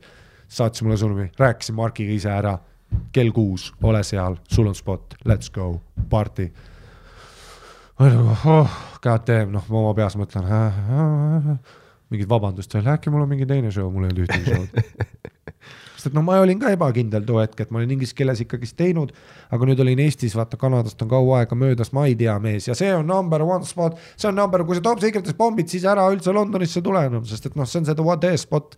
jah, seal on kuradi kakskümmend erinevat comedy club'i, comedy store'i ja kõik asjad, aga top secret on see spot ja kui sa seal pommid, siis ega looda, et Mark unustab sind, looda, et kuradi Mark unustab sind. Looda, et Mark unustab sind ja äkki saab paari aasta pärast tagasi tulla, nagu mina Dubaiga. et noh, Dubai, Dubai Comedy Festival on see, et see on iga aasta ja seda teevad samad inimesed, nad kill ivad, neid kutsutakse tagasi minule öeldi, vaata I will see you in a couple of years, mulle öeldi kohe niimoodi ja ma ütlen ise, I will see you never, no ma ei lähe sinna kunagi enam, sest mul on nii häbi, ma ei julge isegi maanduda sinna linna, mul on häbi. jah, ma killisin mingi ühe show, on ju. Äh, aga nagu kuus pompisin. ja siis Top Secret, ma olen, mul on, ma olen arg, vaata, ma olen türa, türa, oh my god, nüüd ma peangi minema, oh ju vist. ja muidugi esimene show on kell üheksa, ei tähendab üheksateist null null, üheksateist seitse, üheksateist null null. järgmine show on kakskümmend kolmkümmend ja siis viimane show on kakskümmend kaks kolmkümmend. ja ma juba tean, et noh, kell kuus on siis see uh, call time, selle nimi on siis call time. Nüüd, kui sa oled regular ja sa oled nagu päris koomik, austatud nende community, siis noh, ega täna on ju maik ka kell seitse vangraadis, me ei lähe ju seitsmeks sinuga sinna, me oleme noh, seitse null viis võib-olla, võib-olla üldse kaheksa võib-olla oleme, sest et noh me oleme juba, me, me oleme austatud selles, selles community's, kes iganes host ib, teab meid, meid usaldatakse. sa tuled oma spot'iks, kui sul on üheksateist, nelikümmend viis spot, sa klosed essad show'd, siis meil on ju, ma tean, ma saan loota su peale, ma ei ole, ma ei vaata ringigi. kell kuus, issand, kus Mikki on, küll ta tuleb. aga kui sa oled uus tüüp, siis muidugi mine täpselt call time'iks, mine sinna täpselt selleks kellaajaks, tutvusta ennast. Lähen kell kuus uksed on vaata kinni, no klaab ei ole ilmselgelt lahti juba okei okay., siis tuleb turva. ja nüüd on see, et noh, hi, kohe kuuleb aktsenti. ta, tead, ta teeb ukse niimoodi lahti. vaata, ta teeb ukse niimoodi lahti nagu, et noh, kodutu vend Londoni tänavatel, et see on London. seal küsivad kõik vennad, can I use your bathroom? onju, ta juba näeb, ootab seda, vaata, mul on see Everlasti pusa, mingisugune filamüts talle juba ei meeldi, siis kuuleb mu aktsenti, uks läheb veits rohkem lahti, sest et see on nagu okei okay,, sa oled mingi Poola ehitaja, mis sa tahad, kusta sitta või, või hero teha, siit ei saa, siit ei saa ta on juba nagu, teeb ukse veits lahti, aga ta on see, et kuule, ma noh, kinni, ei, ei, ei, ei, ei, ei. I m supposed to have a spot, siis ta mingi, you are comedian. ma nagu uh,, yes I m supposed to have a, did you speak with Mark?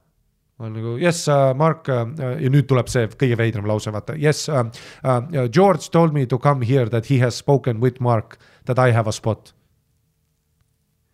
George Who's George uh,? George Sakaropoulos. Siis ma niimoodi, ah, no, no, no, George Sachs, mul tuli meelde tema esineja nimi, George Sachs. siis ta niimoodi, oh George. But did you speak to Mark? George uh, spoke to Mark uh,. I have spot at seven o'clock show. siis ta niimoodi oh,. Yeah, all right uh,. Listen, we are gonna set up, come back in about half an hour, klõks kinni. Lähen vastasbaari, teen ühe Guinessi ja juba olen peas hingan kergendanult, tead miks või? George ajas paska, Mark ajas paska, mul ei ole spotti väga hea.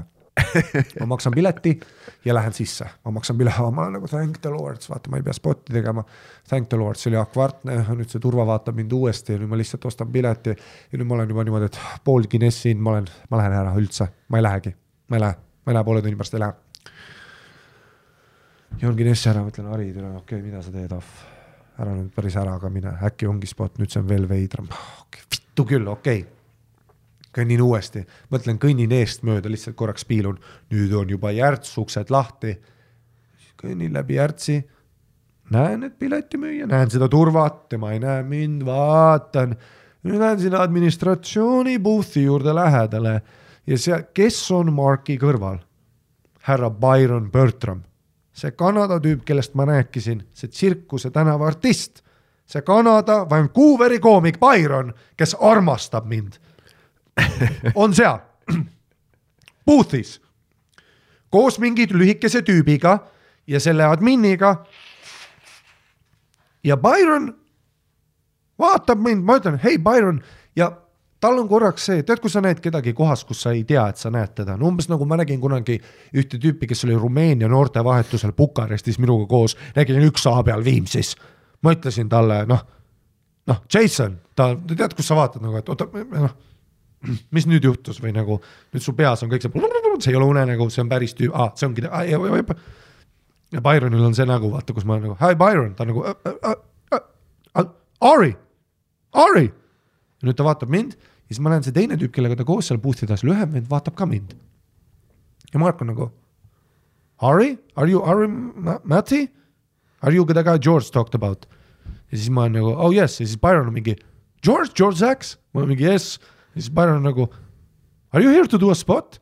ja siis Mark on mingi, oh yeah, you are, you are the, are you the Estonian guy? ja siis, ja siis nagu Byron on, oh, it's Ari, he is amazing ja siis nagu see Mark, noh nüüd ongi see, see omanik on ju siis nagu ma oma peas aru saan, see omanik on nagu oh, Byron, you know this guy? George told me you are some weird guy to give you a chance, noh tema oma peas on see, et see Kreeka koomik, kes mul teeb spotte, soovitab mingit Eesti, noh, üks riik, kus ma ei ole käinud, teine riik, millest ma ei ole kuulnud. ehk siis tema juba arvas, et George teeb bitti. tema arvas, nagu mina arvasin, et George teeb mulle bitti ehk siis ta on nagu, et oota, sa oledki nagu päris tüüp ja nüüd mingi Byron, päris meie tüüp ütleb, et nüüd sa oled päris tüüp, noh, ta oli korraks nagu vau wow,, noh, ulatas kätt. Ja jälle nagu Byron, my boy, sai mulle selle nagu võimaluse, Byron räägib, oh my god, ta on amazing. siis ta nagu, oot-oot-oot, sa oled nagu hea kombe, sa oled päriselt teed stand-up'i, ma arvasin, mingi Eesti suvaline vend, vaata, tuled äkki noh, mängid flööti laval või teed mingit suupilli oi, oi, oi, oi, Estonian country noh, et stand-up comic from Estonia, see juba kõlab veidralt. ja siis äh, Byron räägib, oh yeah, this guy can, ta ütleb, can turn a room. Et see on siis väljend, et kui ruum nagu stinkib, siis sa keerad selle vastupidi, teed head show'ks. ja sellepärast ma tihtipeale sain Byronile open'ida ka Kanadas, ta teadis, et isegi kui keika sakib, siis noh, I will put in the work ja ma olen nagu hea opener. Mark on nagu, oh, okei okei okei ju siis, okei okay,, lähme alla, ma näitan sulle Backerit, on ju, seal on mingid teised koomikud, värki. ja siis lähen Backerisse, esimene tüüp, kes vastas, on seal Josh Howie, mäletad Josh Howie't, käis Eestis ka. mäletad Josh Howie? käis kunagi drinkbaar, aa, võib-olla sa isegi ei teinud stand-up'i too hetk. drinkbaaris kunagi käis. drinkbaari omasid ma ei mäleta, jah. Josh Howie ja kunagi ma ju rääkisin temaga. Josh Howie tuleb, oh you are from Estonia, I have done Estonia, ma mingi yeah, drink bar, I saw you, siis ta mingi Are you Ari? ja nüüd Mark on kõrval. You know Ari? noh, Mark on. noh, ta just arvas, et see on Eesti parm, kes ei tule kohale, nüüd on Byron Kanadast, ütleb, aa ei, see vend oot-oot-oot-oot, nüüd see vend ütleb, et ei, ma olen ka Eestis käinud ja noh, ma too hetk ei teinud stand-up'i, kui ma Joshi nägin, aga ta on nii kursis Eesti stand-up'iga, ta juba teab mu nime. ehk siis ta on nagu pa-pa-pa, nüüd on Marko nagu, jesus christ, mis sa, okei okay,, sa oled nüüd päris okei okay, noh, ja nüüd Mark on hästi poole sõbralikum, näitab backyard, näitab ringi. ja nüüd Byron ja Mark siis räägivad, et nad on mõlemad tänavaartistid ja sellest on see Byroni connection. et kuigi Byron on ka hea koomik, ta sai sinna Top Secretisse nagu regulariks, siis sellepärast, et neil on see connection. ja noh Byron ja Mark räägivad tänavaasjadest ja ma olen päris palju Byroni kaudu kuulnud ja uurinud skeenesid ja asju, nii et ma nagu saan ka riffida kaasa, vaata, kui nad räägivad, et kus on best spot for busking, ma ütlen, kas ma arvan, Trafalgar Square, no lihtsalt seal käib palju inimesi, eks ta ütleb, yeah, that's like a high priced one, seal nad isegi võtavad renti, et neil on see oma grupp, seal igaüks maksab mingisugust, et seal väike lava oleks, et nad maksavad selle hoolduse eest kellelegi mm -hmm., noh, päris circuit. ja ma räägin seal, on ju ja siis äh,, ja siis äh, äh, hängin edasi Backeris, aga noh, Mark on ikkagist nagu, sa oled uus tüüp ja siis mida nad teevad, on see, et nad hakkavad sind slow cook ima. vaata, sina ütled, et noh, ma olen seal tund aega rihvinud, kell seitse show hakkas, aga millal mu spot siis on? siis lähen küsin talt, millal mu spot on, ta ütleb I will see you, I will see where I can fit you in, don't worry noh, ma juba tean seda, ära ole see tüütu tüüp, kes käib tal kokku-kokku ja ringi, ole backer, ole green room'is, oota rahulikult, oota istun, Josh teeb spoti ära, killib, Byron teeb spoti ära, killib. nüüd nemad lähevad teisi spotte edasi tegema. Byron mitte, ta jäi lihtsalt jooki panema, aga ta oli saalis, vaatas show'd. Äh, Josh pidi minema, üks teine koomik, kes oli seal, pidi minema. noh, seitsmene show hakkab juba läbi saama, mul on nagu see, kas ma ka lasen seitsmest show? Ja siis saabki seitsmene läbi, vaata ma nagu, et okei okay,, aga ma ei taha tüüdata jälle, ära ole see tüüp seal, aga meil on siis peale, no tule, mis sa ei lähegi peale. Eks ma lihtsalt rahulikult ootan edasi, nüüd tulevad uue show, kaheksa kolmekümne show koomikud, ma tutvustan ennast neile. täiesti mingid uued tüübid, võõrad tüübid. ja siis tuleb üks tüüp tuleb sisse, kellega ma tegin ka kunagi, tegin Edinburgh'is spotti. tuleb sisse, ütleb, hey Harry, what are you doing here, Mark on jälle, noh, Mark tuli jälle korraks backer'is jälle, sama asi juhtus, vaata, Mark on jälle, aa, sa ka, ei noh, las ma arvan, tore. varsti tuleb Eddie Murphy sisse sinuga hängib, noh siis tuleb, hey Harry, yeah, yeah. ja siis ta on mingi, oh yeah, he is one of Sloss's boys, ütleb niimoodi, et ma olen nagu Daniel Sloss ja siis Mark keerab mulle poole, you know Daniel Sloss. ma nagu, oh yeah, not from comedy that much, we are just actually friends. nüüd on Mark nagu, have you, could you talk to him to do a spot, ma mingi, yeah, I will mention it. nüüd on Mark nagu, jesus fucking christ, noh mida see vend teeb, ma just kuulsin Eestist lihtsalt korda panin Google'isse ja nüüd järsku tuleb see noh, mida noh Kylie Minogue on järgmine. kes veel türa ei tea sind? ja siis äh, see koomik tuleb, istub maha, chat ime. kaheksa kolmkümmend show.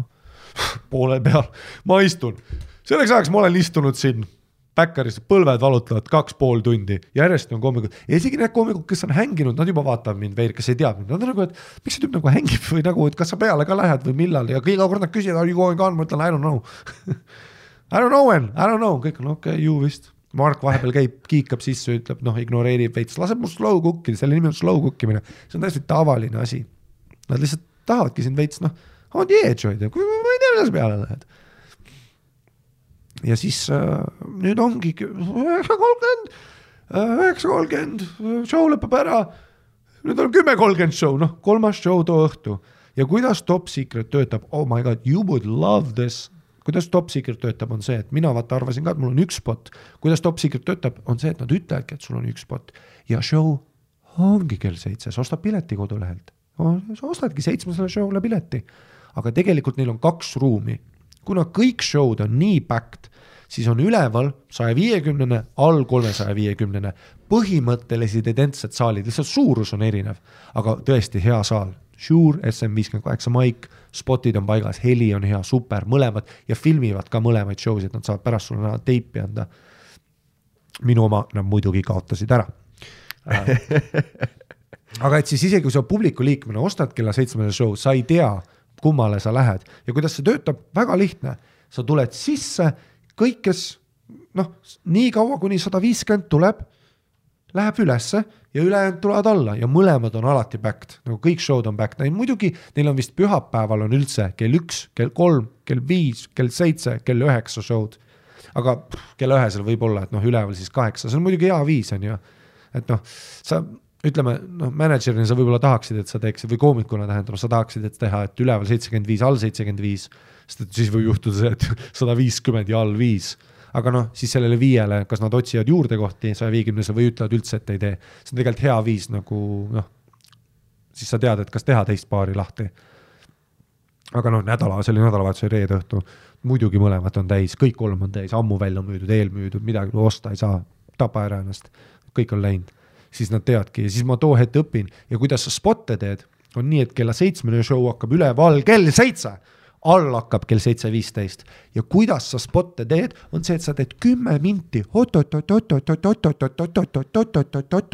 ära, lähed üleval, teed ära oma kümme, lähed kardina taha, keerd trepist, lähed alla ja lähed otse lavale. et kui sa juba klosesid, sa juba kuuled, kuidas MC teeb oma segway bit'i, et sind peale kutsuda. no minu spot läkski nii, et ma tegin ära, lähen kardina taha, vaatan Delo, juba kuulen next guy from Estonia, oh my, lähen alla aga mõtle, kui ägesusele, loovuslikkusele on nagu, et sa saad kaks setti niimoodi järjest teha. ehk siis ma tulin sinna kardina taha, mul oli peas see akordioni bitis, unustasin mainida, et taarlased on seksikamad, pumm, see tag läks meelest ära. klosesin selle natsi bitiga, ära sellega klose, liiga riskantne ja nüüd läksin alla ja sain need parandused teha. ja ma siis jah, sain sinna kakskümmend kaks, kolmkümmend show'le ja klosesin seda, ehk siis pool kaksteist sain, noh, kakskümmend kolm, mingi nelikümmend viis sain peale ähm,. ja siis äh, ja see oli nagu nii naljakas ka, et, et noh, ma sain noh, täpselt mingi pool tundi enne saan teada, vaata, et, et sa siis klosed, siis oli meil see nimefiasko, kõik see on ju äh,. Mark jooksis ringi. Byron on täiesti mälus selleks, vaata ta on koos minuga hänginud ja ma ootan spotti, ma olen kaks õlle in, ma olen vahepeal haigutanud, mõtle, ma tulin kell pool, noh kuueks kohale, praegu on kell kakskümmend kolm, nelikümmend viis.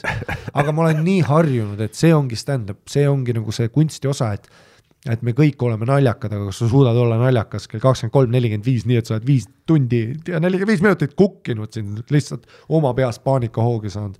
Ja kõik crush isid. Ja mina arvasin, mul ei lähe hästi, aga tõesti, mul läks üleval, läks pah, kohe hakkasin mörderima, lihtsalt sellepärast, et võib-olla tõesti, võib-olla tõesti ma olen vahest nagu ära unustanud, et ma olen ju tegelikult huvitav ja mul on oma stiil ja ma olen füüsiline ja noh kohe esimesest nagu bitist ma sain enesekindluse, teine killis, nüüd siis killisin, sain kaheksa pealt tule. mis tähendab see, et sa saad selle punase väikse tule taga, see tähendab, et sul on kaks minti aega. Ja nüüd, kui ma seal kardina sinna alla tagasi lähen, siis on meil see Markiga kõik see mingi nimeasi, kuna tema host ib all. kõik see, siis tuleb sound'iman tuleb ja tegelikult minul pidi olema, kuigi ma olin viimane koomik losesin, ta lihtsalt pani mulle pinget, aga ta ei andnud mulle kümnest, ta ütles mulle tee viis aga ma sain kaheksa peal üleval tuleks, ma juba tean, mis juhtus. et mul oli, ma olin on a roll, Mark ilmselt läks, ütles sellele heli booth'i mehele, kes filmib, teeb valguseid ja asju, läks, ütles talle, kuule, tal läheb hästi, anna talle kaheksast, tuli. Korrigeerisin peas.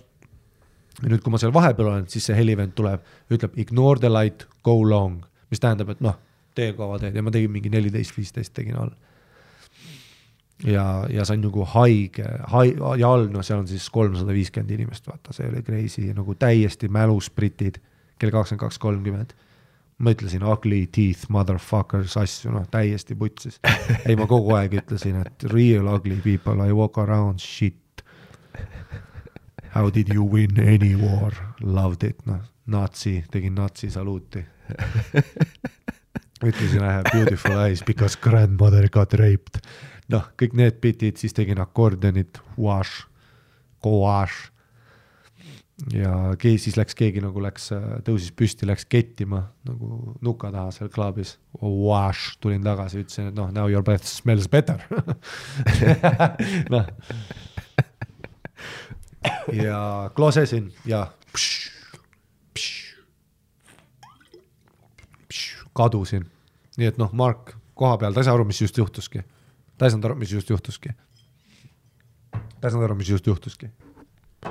ja siis äh, järgmine hommik ärkan ülesse, järgmine hommik ärkan ülesse, järgmine hommik ärkan ülesse, vaatan Whatsappi. Oota, kohe tuleb, leian sõnumi ja tuleb sõnum. Hey Ari, great set, do you wanna do the four thirty PM show, ah see on siis esimene show laupäev. Do you wanna do the four thirty show? Twenty minute set in both rooms on siis headline set. küsimärk. tund aega hiljem uuesti küsimärk. ja nüüd tuleb minu vastus. Sorry brother, no can do, have my own show to prepare for sest et ükski koomik ei ütleks ei, ükski koomik ei ütleks ei, aga ma ei saa follow ida seda setti, ma oleks tõenäoliselt sama setti teinud. pluss see four thirty show, mu enda eestikeelne oli seitse. ma ei usu, et mul läheks nii hästi. ja kuna ma ei saa seda võimalust, noh, oleks ma regular, siis ma tahaks muidugi, ma teen kõike. aga ma pigem tegin jah, selle tossupommi talle, et noh, kaon ja nüüd ma tean, et noh, nüüd ma läksingi sinna kodulehele, kuigi Ari Mitte oli kirjutatud ja ta pani mu peo, ta pani mu pildid sinna, nüüd ma tean, et okei okay,, järelikult ikkagist, ma olen oodatud siin ja et ta tõesti, kui, kui ta, kui ta ütles mulle selle nagu noh, ma ei kadunud kohe ära, muidugi ma tänasin ja värki ja siis noh, kõige parem tunne on see, et kui ma tulin maha teise show'lt ja läksin taha, ta ütles wow, that was incredible, siis ta tegi selle handshake'i, mis on nagu, mida ma olen saanud Atlantas, ma sain selle handshake'i Seattle'is ma sain selle handshake'i Vancouveris, ma sain selle handshake'i Bangkokis, ma sain selle handshake'i Melbourne Comics Lounge'is. see handshake on see, et, et ta tuleb nagu kätt suruma ja me ei ole rahast ju rääkinud, sa oled mingi suvaline koomik, tule, mis sa tahv, tule näita. ja ta andis mulle noh, kakssada viiskümmend poundi, mis siis on siis kahe show headline imis nagu tasu, me ei ole sellest rääkinudki, ta ei pidanud midagi tegema, aga lihtsalt ta nagu andis selle pihku. ja siis panin selle tasku, Atlantas sain ka viiekümnese, mis on nende headline tasu Jaak Jakis, kui tegin oma show, pidin saama viiskümmend äh, Valentine's Day äh, headline imise eest, sain sada viiskümmend, ehk siis sain müügiboonuse, mille sa saad siis, kui äh, show on välja müüdud, show ei olnud välja müüdud, aga lihtsalt see mänedžer Lauren, ma nagu meeldisin talle, siis ta andis mulle lihtsalt selle ekstra. mis on nagu väga hea tunne koomikuna, et, äh, et siin on nagu väga palju bullshit'i, kõik see Dubaid asjad juhtuvad kogu aeg, noh, olgu see noh, Eestis samamoodi, et meil juhtuvad hea, head setid, halvad setid, kadunud võimalused, head võimalused, siis, äh, siis midagi nagu sellel on nagu väga mõnus, et, see on, et see on väga, see on selline kunstivorm, milles on väga palju meritokraatiat. et kui sa tõesti oled hea, siis inimesed märkavad ja inimesed teevad asju. panin selle kakssada viiskümmend tasku noh, lähed sinna metroo peale, sul on nagu unbelievable tunne, vaata su adre on nii laes. no tere, kõik see viis tundi ootad, no ja mina ja ma ju peas, oma peas mõtlen, tere äkki ma tõesti pommin. sest et no ma ei tea enam, mida teha, kõik killisid, ma ei tea, Briti publik äkki, they don't get me. ja siis tegid oma asja ära. olin seal metroos, kuulan mussi, ütlesin Roksile, joo mees lähme Maci, minu kulul äh, siis läksime Maci, ostsin mingi sitaks Maci ja siis jagasin äh, mingid kolm kodutut venda olid ees, läksin jagasin neile, andsin. Nugitsaid, purkse, shake. No ma ostsin liiga palju mulle ja Roksile, siis me nägime neid ja siis ma lihtsalt hakkasin jagama, ise võtsin vist pool ampsu, no Adre on nii laes, et sa ei tahagi tegelikult süüa. et äh, see oli nagu a good night of comedy. kus sa nagu tunned, et okei okay,, vähemalt mingigi töö, mis ma teinud olen, on kuhugi suunas läinud kuhu sa Roksi samaks ajaks panid? ta lihtsalt Airbnb-s? ei, ta tegi oma spotte kuskil, ta tegi neid open mic spotte, kuna me läksime Chappelle'i vaatama, siis tegelikult mina ei lähe ja ma olen ju kuradi härra Navy Seal, kui ma maandun kuhugi linna, ma juba tean kõiki spotte, asju, aga too hetk, noh, see oli minu jaoks nagu puhkusereis ikkagist, kuna mul oli enda see Eesti keika kaks tükki Londonis, siis oli mul Brüsseli keika, siis mul oli Brüsseli ingliskeelne keika, siis mul oli Antwerpis teatrikeika, mul oli nagu niigi mental ja need olid headline ingliskeelsed, Brüsseli oma läks väga vittu. Antwerpi killisin, Brüsseli oma läks väga vittu. tähtis keika ja samamoodi ma tean, et sinna Brüsselisse ma oma nägu natuke aega ei näita. Eesti Brüsseli keik oli väga fun, seal oli tõesti fun, isegi parem kui Londoni oma um, aga no mul oli niigi juba mental shit'i, ma ei viitsi hakata open mic del kuskil Roksiga koos käima, fuck that. aga tema läks, ründas seda circuit'it ja tal läks ka väga hästi, ta rääkis mulle. et tal läks ka väga hästi, tema hittis neid kõiki neid low life'e nagu. ja ma sain teha, no tegin Top Secret'it ja siis tegin seda Raadu Clubi mingi kuradi Bong Bong Comedy Club, mis oli ka väga hea, mis oli ka, no mitte muidugi Top Secret, aga väga hea aga see oli nagu väga äge kogemus jälle ja siis lihtsalt mind ajab see Byroni connection nii naerma, et mingi suvaline tänavaartist, kes teeb paar spotti Vancouveris, on nagu veits tuntud, veits ei ole. noh, ütleme, paljud tüübid on väga ebaausad ka tema vastu, tegelikult nagu paljud bukkerid on ju, kuna ta on lihtsalt nii kaua enda game olnud ja võib-olla ta ei saa nii palju respekti, kui ta väärib. sest et türa see game on ruthless, kui sa ei ole nagu piletimüüja, siis sa oled väga kiiresti disposed ja, ja see mõjub kindlasti väga mentaalsele tervisele ja ma ei kujuta ette olla tänava, nagu tänavaartist, what the fuck no.. aga lihtsalt kuna ma olin, tema oli minu vastu lahke ja ma olin tema vastu ka nagu lahke selles mõttes, et ma nagu sain temaga sõbraks äh, mingi esimene nädal juba Vancouveris olles naljakas, et seesama sõprus nagu on kandnud nüüd nagu mitmele võimalusele edasi. et kuigi George sai seal top secret'i, ma pakun, et Byron oli see, kes tegelikult sai mulle just neid spot'e. Mis ta tegi Londonis üldse, kas ta nagu lihtsalt vahepeal vahetab asukohta ja? no Vancouveris on nagu shutdown, shutdown, siis ta läks spot'e tegema top secret ja ta saab nagu regulaarselt teha seda klubi mm. -hmm. ja mees, mõtle, kui väärtuslik ja nüüd mina tahan äh, veebruaris ka minna, et vaatangi praegu pileteid, et ma lähen ka mingi kaheks nädalaks. vaata, kui väärtuslik top secret on sulle koomikuna. et sellest on meil ju Eestis puudu, mõtle, kui sa saad teha laupäeviti neli kolmkümmend show ja see on siis kaks spotti, nagu ma ütlesin, üleval all, kuus kolmkümmend, seitse kaheksa kolmkümmend, noh, sa teed kaheksa spotti võib-olla see õhtu, mis sa booked oled. kui sa oled igal show'l booked, isegi kui ei ole, sa saad kaks spotti. on ju, kuna sa oled ühel show'l booked, saad kaks spotti. mõtle, kui väärtuslik see on, et Byron kasutab top secret'it ka, ta vist oli seal kolm kuud ja tegi nagu iga päev viis kuni kaheksa spotti, asja, asja ja päeval teeb siis oma seda nagu street busking ut ja ta käib ka jah, ta on ja nad on Markiga igal pool üle maailma käinud, väga ägedad tüübid mõlemad, terve elu käisid kunagi noh, Nepaali, Pariis, kõik noh, metropolid, kõik uued kohad, kus on tekkinud skeened.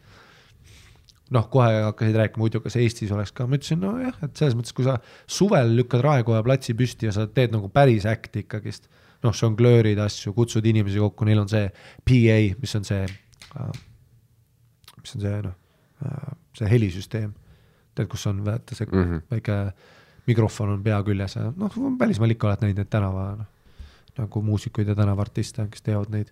et kui sa tõesti niimoodi nagu tegelikult hitiksid Hardilt Raekoja platsi nii Tallinnas kui Tartus, tegelikult sa saaksid väga, väga okei okay,, meil on väga palju turiste noh. Et seal oleks täiesti, täiesti, ma ütlesin muidugi, tule, pluss sa, nad saaksid spot'e nagu nii Comedy Estonias kui ka nagu seal Heldekeses on ju, saaksid mingi show teha et Byron tegelikult tahab tulla küll, ma loodan, ma üritan talle saada Heldekeses, mõtlesin, ta sobiks väga hästi. ta on niisugune alternatiiv rohkem, noh mm -hmm.. pluss Heldekese tüüp Dan Leman, mida ta teeb, tänavatsirkust. Nendel oleks kohe see connection.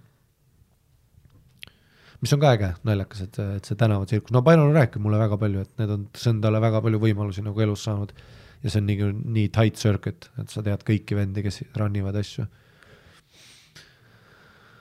aga jah, see oli nagu väga, väga huvitav selline, selline seik jälle, et noh, ma kunagi ei tea, millal kunagi noh, mingid võimalused tulevad.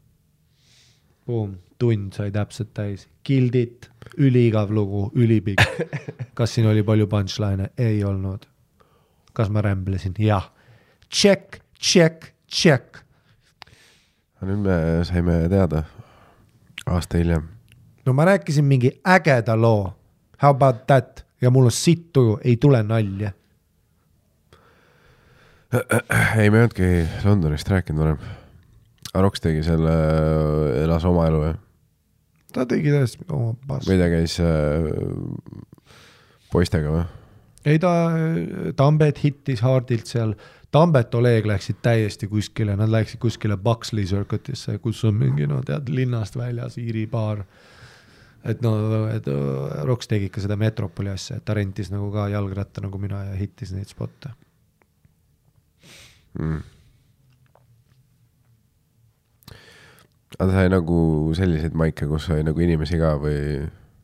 ei, ikka oli, ta tegi Gong show'd ka selles, seda, no seal on mitu show'd, aga tegi seda, seda kuulsat neljapäeviti ühe silla all on üks klaab, silla nagu ühe jala sees mm -hmm. on üks comedy club väga kuulus. Seal on Londonis kuulsamaid gong show sid, ta tegi seda. ja ei ikka jah, mis oli üllatav, et noh, tõesti, kuigi ta tegi ka täiesti, ta näitas noh, pilte ka mulle ikka, noh, ma saatsin talle üks õhtu, vaat sealt Secret'ist saatsin pildi, noh, standing go, tegin selfie standing go, mis sellest arvad, siis saatis mulle vastu, ta oli kuskil kontoriruumis vana naisega aga see on, that's the gig, baby, that's yeah. the gig, that's the gig ja iga gig on selles mõttes, et ära nagu saa valesti aru, et äh, minu parimad õhtud stand-up'is, kus ma olen tõesti oma elemendis olnud ja ma olen teinud nagu head kraami, on olnud äh, noh, ma olen School of Dwell Kings, see on üks pühapäevane open mic Rocki klubis Vancouveris iga kord, kui mul on nagu raske keika või mentaalselt olen raskes kohas enne show'd, ma mõtlen, türa, ma olen the school of fucking twelve kings'ist. rokibaar, kus inimesi lastakse maha, oksendatakse ja kaklusi on. ma olen seal teinud nagu viie inimese ees, kes, mis ees, nad on teises ruumis. Ja lava ja esineja vahel on you betcha! Pleksiklaas, miks, sest pudeleid visatakse. Ja ma olen seal ruumis teinud, iga pühapäev tegin spotte, see on see ruum, mis murrab inimesi, nad värisevad.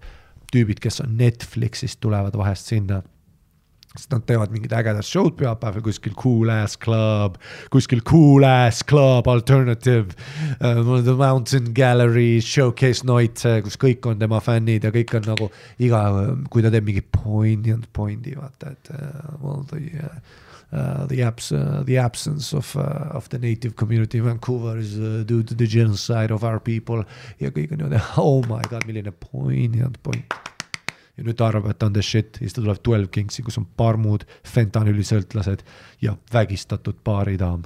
noh, seal on üks baaridaam, kes töötab seal, endine omanik vägistas teda vetsus, kuulus case uudistes. nüüd tule sinna, tee oma poignant pointi, seal on kõik rassistid ja paku ja mina läksin Twelve Kingsi ja mina läksin Twelve Kingsi iga fucking pühapäev niimoodi, et ma võtsin sellest uksest kinni ja türa, ma läksin sinna nagu läheks kooli. mäletad, kui sa läksid kooli ja enne kui sa ukse lahti tõmbad, sa nagu teed ühe pausi, sa võtad lingist kinni ja mõtled vittu. see oli terve mu keska, vittu no.. nagu mu kasuisa, kui ta kunagi autoga sõitis koju, siis ma nägin ülitihti niimoodi, ma vaatasin aknast välja auto tuli ajada, Viimsisse auto tuli ajada, aga ta oli lihtsalt istus roolis ja see oli enne nutitelefoni, ta lihtsalt, tal oli kaks kätt roolil ja ta lihtsalt vaatas otse aknast välja kümme-viisteist minti. ja sa noh, too hetk ma mõtlen, oo, mis ta huvitav teeb seal, no niimoodi on täpselt, mis ta tegi seal. see on see, kus sa lihtsalt fucking noh, pigistad seda rooli ja mõtled, saatana, vittu pärkale, lähed sinna fucking Veera juurde, türa seal lolla fariga, putsi, jah, millal Pleikari ole vait, mine putsi, noh kus sa lähed oma, kus sa kogud julgust, et minna oma mitte bitches and boat elu juurde. sest noh, iga mees tahab bitches and boat'e, kuni on see hetk, kus sa saad aru, et enam ei tule bitches and boat'e, sa oled nelikümmend kaheksa, neli abielu. see on ka falling apart. loll kasulaps Hari Märti, millal sa hakkas ajattelemaan, että tuo Pleikkar 2 on Helsingissa, mutta seda ei ole Tallinnassa no ja ma tean küll jah, sa tahad pleikarit. ma tean, et Soomest ma toon, türa ma toon sulle selle pleikari, ole lihtsalt korraks vait. ja siis ma hakkan nutma, nüüd ema sõimab teda, vaata, miks ajasid Harri nutma. Boom, järjekordne vitune neljapäev ja selleks ta kogus julgust seal, et minna oma pasaauk elus, elus edasi. ja see oli minu Twelve Kings, vaata haaran sellest lingist sest et mõni õhtu sa lihtsalt sööd sitta, that's it, noh, sa valid vale biti, that's it. aga seal olid minu elu kõige paremad setid, seal olid nagu unbelievable setid ja, ja see tüüp Johnny, kes run'is seda ruumi, armastas mind, väga äge tüüp uh,. ta oli sihuke noh, endine sõltlane, sihuke tegi savu, tõeline comedy fänn ja ma olin nagu ainus headliner, üks, üks tüüp, Ryan Williams, kes on ka väga hea headliner nüüd Vancouveris ütles too hetk, et tere, Ari, sa oled nagu ainus headliner, kes käib seda maiki tegemas. ja ma nagu olin, that's right, noh, tere, kui on aeg pommida, noh, on aeg pommida, let's fucking get it. aga seal mul olid tõesti sellised, see, et mul oli üks õhtu oli kus olid äh, siuksed biker tšikid olid, no sihuke kaheksa ja päris hea publik oli, ehk siis juba, aga mees, sul on pleksiklaas, aga ei ole siin publik ees. pleksiklaas on baari nurgas. Pa,, nuka taga, sa oled nuka taga, enamus ajast sa teed üle posti, üle piljardilaudade sinna lauale, teed, seal on publik, sa teed äh, keegi ja nad mängivad neid pinball'e asju, nad mängivad, seal on pidu, sa teed, sa otsid inimkontakti et see ei ole nagu see, kus iga sinu liigutus tabab, igas noh, tähelepanu on sinu peal, seal on tähelepanu igal pool, sita, kuse, hais on õhus ja, ja nende, seal oli biker tšikid ja ma olin nagu, ütlesin, et ja noh, ma olin too hetk Johnny lihtsalt ütles whenever you wanna go up, just go up. siis läksin, ütlesin MC-le, no nägin, et mingi taad õhtu oli, hakkas vaikselt pöörduma, vaikus tuli. mõtlesin, okei okay,, siin mõnus vaikus, vaikus on väärtuslikum kui lärm. eriti kui sa oled nagu professionaalne koomik, siis sa oskad seda kasutada ja ma olin nagu, et okei okay,, praegu ma siit saan, saan midagi ja mul oli üks hea bitt ka nagu sellest, kuidas noh, türa, ma, mulle need homod ei meeldi, noh, see oli bitt, see oli nali. aga ma teadsin, et ma nägin biker tšikid, nad on konservatiivid, nad kindlasti vihkavad kõike seda paska, mis Vancouveriga, et ei, ma open isin Stanley Parkiga, rääkisin oma kogemusest, vaata, kus homod mind ründasid, noh, invasion of the homos, noh. kõik see, noh, rihvisin ja siis proovisin oma bitti, mis, mis lõpuks hakkas tööle ka mainstream ruumides, aga too hetk mul oli vaja julgust sellele tule, see, no see oli üks elu parimaid sette, ma nagu olin hetkes, rihvisin täiesti putsis, toetasin seal pleksiklaasi vastu, vaata. nagu lihtsalt toetasin vastu ja ma nagu kogu aeg refereerisin, kuidas ma olen nagu mingi Hannibal Lecter siin taga, et nad ei lase mind välja, vaata. homos ja nii loll lihtsalt ja väga fun ja Johnny, oh my god, mul tuleb nagu pisar silma mõeldes lihtsalt, kuidas Johnny täna naeris, ma mäletan, baar naeris, kõik koomikud taga naeravad, vaata kõik nad teevad seda, sest noh, I m going after it noh ja siis järgmine tüüp, tal oli esimene kord stand-up'i proovida, full see esitaja kadus Sel-, sellises ruumis esimest korda? jah, sest sa ju paned open mic Melbo- või see open mic Vancouver paned aa, sest ta ei teadnud. no ja täpselt, nad ei tea, ega come on, sa ei tea ju üldse, sa arvad, et see ongi siis stand-up. ja, ja seal oli, ei teistel oli ka väga häid sette, kui sa olid nagu hea koomik, siis sa käisid seal ja tegid hästi. siis sul läks hästi, enamus ajast ja ma mõtlen alati this fucking School of Twelve Kingsi peale. ja Johnny anus mind nagu terve see aasta, kui ma seal olin, et millal sa host'id, et tee üks host, et ma räägin, annan sulle raha, ükskõik mida. ja ma ütlesin, et davai, mu viimane nädalavahetus äh,, ma host in seal ja ja stand-up comedy on selline meritokraatia, et too aasta aega, kui ma seal iga pühapäev, kui ma just out of town keikasid ei teinud, aga iga pühapäev, kui ma seal käisin siis äh, ikka need biker tšikid nägin mind, nad käisid seal tihti, seal olid regularid, kes mm. hakkasid käima vaikselt ja mul hakkas tekkima nagu vaikselt inimesed, kes hakkasid mind fännama seal, seal mingi, mäletan, üks paar oli, oh my god, üks, üks pihv, ma ei ole sulle rääkinudki temast. pean pärast näitan sulle, oota, tere, ma pean ta nime meenutama, pommid ees, käis nagu erinev ees, nagu veits laski perse ka, tal oli, ta oli ikka no ta oli nagu ülekaaluline tütarlaps, aga in all the right places. et noh, tehniliselt ülekaalus, aga nagu ideaalne äh, tal olid no sellised pommid, täiesti putsis, nagu et kui ma panin oma pea tema pommide vahele, siis ta sai nagu, ja vot sa tead, mul on ginormous pea, ta sai nagu tissid kokku ikka panna, nagu ma, ta suudaks minu pead peita oma tisside vahel, ilma et turva ei märkaks. Nagu legit siuksed pommid olid. Ja ta käis erinevate meestega, ta käis mingid ja meestel, kellel on mingid mesad, mingid jaaguarid, värgid, käis seal. Ja ma nägin, kuidas ta juba naeris minu peale. Ja ta tõi erinevaid teite seal. Ja tule, ta oli sihuke nagu istus nendel meestel süles, grind'is neid, teised koomikud olid peal siis talle ja ta, talle meeldis, tähendab, kui keegi hea oli, siis ta vaatas aga ta käis just kogu aeg mind vaatamas, ma tean, et noh, tal oli ükskord oli mingi tüüp, kes, kellel oli mingi kõne minu seti all, pärast näen, sõimab teda, temaga, tema autosse ta ei läinud, onju tema oli äh,. siis oli üks vanem paar, väga armsad olid, armastasid stand-up'i. et nad nagu, neile hullult meeldis terve see maik. ja siis viimane kord, kui ma host isin, ma tegin Johni jaoks veel niimoodi, ma printisin oma postrid välja ja panin seinale. et noh, taas seal on lihtsalt open mic every Sunday siis ma panin Sunday, see kuupäev, et, et Ari Mati is hosting ja see oli kaheksakümmend, üheksakümmend inimest oli see õhtu, nagu see oli jah, niimoodi vist kolm päeva enne, kui mu lend oli. ma tegin Rio Theaterit siis viimane õhtu aga see oli siis jah, mingi kolm-neli päeva enne, kui ma läksin ja seal oli, ma jah, me lugesime something noh, kuuskümmend kuni üheksakümmend something, no ikka sellist, sellist ei ole, sellist ei noh, sellist ei ole olnudki terve see aasta aega, kui ma seda tegin. see oli nagu väga armas, et kõik inimesed nagu tulidki just seda vaatama ja siis ma host isin ka ja türa, ma tegin iga koomiku vahel viisteist minti ja noh, järjest kõik vennad tulid sõit sõita lihtsalt sellepärast, et ma, ma olin nagu on fire, ma lihtsalt beerisin neid ja väga naljakas oli. ja siis äh, ja, ja seal oli nagu äh, noh, mul oli nagu mitu bitti seal pleksiklaasi taga, sinu selja taga on nagu DJ laud ka, sest nädalavahetustel on DJ-d seal. siis äh, vahest, kui ma pommisin, ma tegin nagu niimoodi waka-waka ja siis tegin oma punchline'i nagu uuesti, et kui see punchline pommis, vaata siis ma tegin nagu, et noh waka, waka, waka homos, noh, whatever on ju. ja see oli nagu bitt, mida ma tegin, siis äh,, siis vahest mul oli see, et, et, äh, et äh, kuna seal näidati UFC-d ka laupäeviti, vaata see maik on pühapäeviti, siis selle UFC poster on selja taga, eilse õhtu poster. Ja siis mul oli nagu, et peaaegu iga spot, at, at one point sa sööd sitta mingi bitiga või ei tööta või on vaikus, siis ma alati rippisin selle maha, nagu I m ripping this poster off. ja siis noh, kõik see Johnny alati plaksutas, et okei okay,, see on see hetk, kus Harri hakkab postreid rebima nagu. siis tema rippis äh, postereid maha, no sellest sai mingi thing, et ripi poster maha või tee see DJ boost'iga midagi või lükka prügikasti ümber, noh äh, vahepeal noh tuled nagu pleksiklaasi tagant välja, vahepeal lükkasin ühele nagu tooli ümber, on ju, noh, lihtsalt, et sellest sai kogu aeg mingi thing, mida ma tegin ja siis, siis küsisin Johnilt, vaata viimane õhtu, vaata ütlesin, et vaata, kas ma võin nagu, vaata muidu ma ikka lükkan tooli ümber ja siis vaatad tema poole, kas see on ikka okei. Okay.. ta oli sihuke, et jaa, okei okay,, aga no ta oli ise ka korraks mures, see on tema no, night, noh, ta ei taha, et siin väga käest ära läheks, on ju ähm,. aga siis viimane õhtu nagu läksin ta küsida, ütles, aa, et go crazy, siis ma ütlesin, et can I break the plexiglass, ta ütles fucking go for it ja siis äh,, siis mul oligi nagu, kui ma tõin viimast koomikut peale, siis ma nagu tõmbasin ülevalt selle pleksiklaasi lihtsalt fucking pooleks, mingi kõik rahvas läks lolliks ära, kutsusin Sean'i peale, kellega ma koos nagu maikisin hästi palju.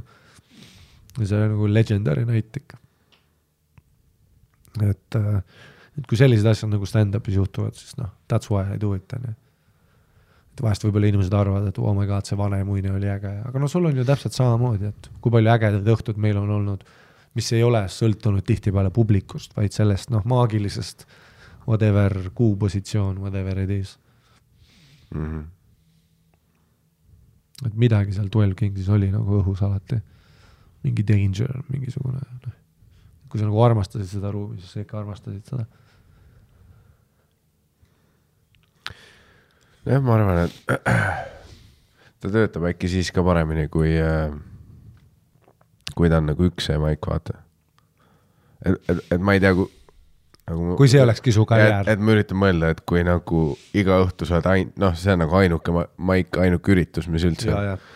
siis äh,, siis ma ei tea ka, kaua nagu sa vaimselt vastu ja ei peagi. noh, kõik, ega tegelikult kõik need Byronid ja värgid, nemad on ka nagu ohvrid selle all, et mm. -hmm et äh, nagu ma ütlen hästi tihti, et sul on vaja natuke nagu päikest saada, et nagu olla vihmas edasi mm. -hmm. et mõtle, kui Eestis oleks, noh, mõtle, kui Eesti oleks see ilm kakskümmend neli seitse. aga meil on täpselt see, et me saame niimoodi perse nagu pool tiib reipi, kuni märtsis hakkab see esim, tead, kui sa paned pusa selga ja ei peagi jopet panema. ja nüüd sul nagu see riist tõmmatakse persest välja ja sa oled nagu juulikuus kuskil muulil oled, mine munni, kui see oleks Eesti, ma oleks teine inimene. ja siis noh, septembri lõpus hakkad saama full suhu, perse, suhu, november, sitaauk, veritseb. veebruariks kotti lõika maha mulle. aga siis just see hetk, kus sa mõtled, et türa ma leik-, ma täna mõtlesin, ma tapan ennast ära. aga siis korraks tuli päike välja ja kui su terve karjäär on nagu Twelve Kings'is Twelve Kingsi mm., siis see on väga raske koht, et muidugi mul ka nagu oma karjäär, oma asjad olid, et noh, seda ma mõtlesin alati, kui mul oli Vancouveris nagu mentaalselt väga raske vahepeal äh, nagu esineda kogu aeg ja olla nagu kogu aeg on ja värki, siis äh, muidugi, mis minul aitas ka, on see, et mul on aastane viisa, kolmsada kuuskümmend viis päeva, see on nagu missioon. see on umbes nagu minna kooli, et kui sa noh et, et kui sa nagu lähed kooli, siis sul on ju palju kergem mõelda sellele, et okei okay,. ja, et seal on mingi lõpp-punkt. kolm aastat jah, kraad. Versus, kui sa oled äh, a la mingi sital töökohal, vaat sul ei, noh, su leping ei ole tähtajaline, on ju. sul on lihtsalt leping. ja siis on noh, okei okay,, ma võin siit ära tulla ja nälgida aga noh, pigem sa elad selles, et lõppu ei ole et see on väga raske koht, et, et mul oli ka, et kui Byron on seal või teised Vancouveri koomikud, neil on nagu see, et Twelve Kings ongi nüüd minu elu. see ongi see, siis minu jaoks see on nagu rohkem nagu mäng või nagu haridus mm, -hmm. mina võtan alati neid nagu haridusena, et minu aasta Kanadas on nagu, et ma nagu ma oleks läinud kuskile kooli ja, ja mõtle, kui palju kergem mul on nagu setti teha, teades, et kuskil päike paistab, no Eestis.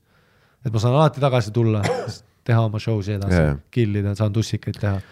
mina kasvõi mõeldan isegi seal, et isegi kui sa nagu sital maigil pommid, siis no sa ikkagi tead, et homme on see mingi teine maik teises kohas.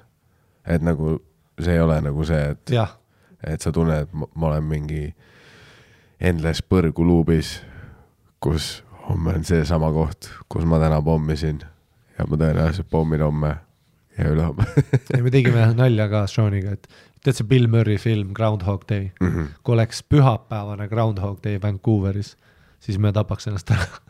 nagu, et oleks see Twelve Kings oleks nagu iga päev, siis oleks, me tapaks ennast ära, sa ei ela üle seda. noh. ära, sama on isegi noh, mingi paralleeli võib võtta, meil on nagu Eestis ka noh, osad open mic'id nagu läbi aegade on ikkagi olnud sellised, et noh, mingid on objektiivselt paremad, meeldivad koomikutele rohkem, publikule rohkem ja nagu alati on olnud ka mingid venued, noh, mis tegelikult tihti ei jää kauaks nagu meie ka kavasse, aga noh, on mingid, mis on noh, a la see, et äh, kui palju me nagu koomikutena oleme noh, nii- nii-öelda Tallinna maikide mõttes rääkinud, et täiesti pers-, noh, et Philly Joe's, et noh, me oleme Juju, bad juju. aasta aega siin iga kord pommimas käinud. aga kas me tuleme tagasi? me oleme jälle tagasi. mis on see, et sa nagu põhimõtteliselt ei jäta seda tegemata ka. aga nagu noh, sisimas sa tead, et noh, no täna tuleb tõenäoliselt see nagu eelmine kord oli, jah, et noh, aga jällegi, et noh, kuna sul on need ükskõiged, kuna sul on mökud, asjad, onju, siis sa noh, ei lase endale kuuli pähe, vaid sa oledki nagu see, et no ma proovisin siin seda bitti nagu, et ma, ma nagu isegi kui ma pommisin, noh, ükskõiges proovin uuesti, vaatame, mis seal on. mäletad, kuidas Philly Joe's käis üks, käis üks minu sõbranna käis vaatamas. ja siis Maigi pausi ajal tuleb mulle ütleb. ta on siuke hästi energeetiline ja ta on siuke taro ja mm -hmm. niimoodi tuli minu juurde niimoodi. võtab rinnust kinni, ütleb, ma ütlen, no tšau, kuidas läheb? kuidagi raske on olla. sul või? Arvad? vaata seda tüüpi, kes lava pealt maha tuli. siis, siis ta käis jah, mingisugune, ma ei tea, paar nädalat hiljem ma nägin teda kuskil, kas Hiiu pubimaigil või midagi, siis kui me all tegime ja noh, crying laughter, rolling laughter ütles issand, no naeratas värki. või nagu, aga see on, see on selles mõttes selline kunstivorm, kus nagu e- noh, energia on nii suur osa sellest mm.. ja muidugi Philly Joe's ma olen tabanud mingeid hetki, kus ma taban selle kurbuse, ma tapan ennast praegu ära Äh, aga mul on juba pohhoi, ehk siis saab öelda asju, mida muidu ei ütleks. ma olen selle nagu piiri tabanud mm. näiteks ma mäletan, et äh, kui ma host isin, noh, me oleme ju geeniused sinuga, ehk siis me mõtlesime, et kus filmiks sügistuuri, tead mis, see üks koht, kus me alati sööme sitta. no tegelikult tolleks hetke, siis kui me filmisime Philly Joe's, nagu probleem oli see, et me olime suht vähe maike teinud seal. nojah, me ei, me ma ei aru, olime jah., me olime mingi mõned maigid teinud ja vaat, mida me ei arvestanud, on see, et äh, alati, kui sa teed uues kohas esimese maigi, on rohkem inimesi kui noh, tavaliselt on ju. alati, kui on mingi esimest korda selles venues, siis see pigem tuleb täis, on ju. ja see on nagu new thing, inimesed veavad kohale ennast.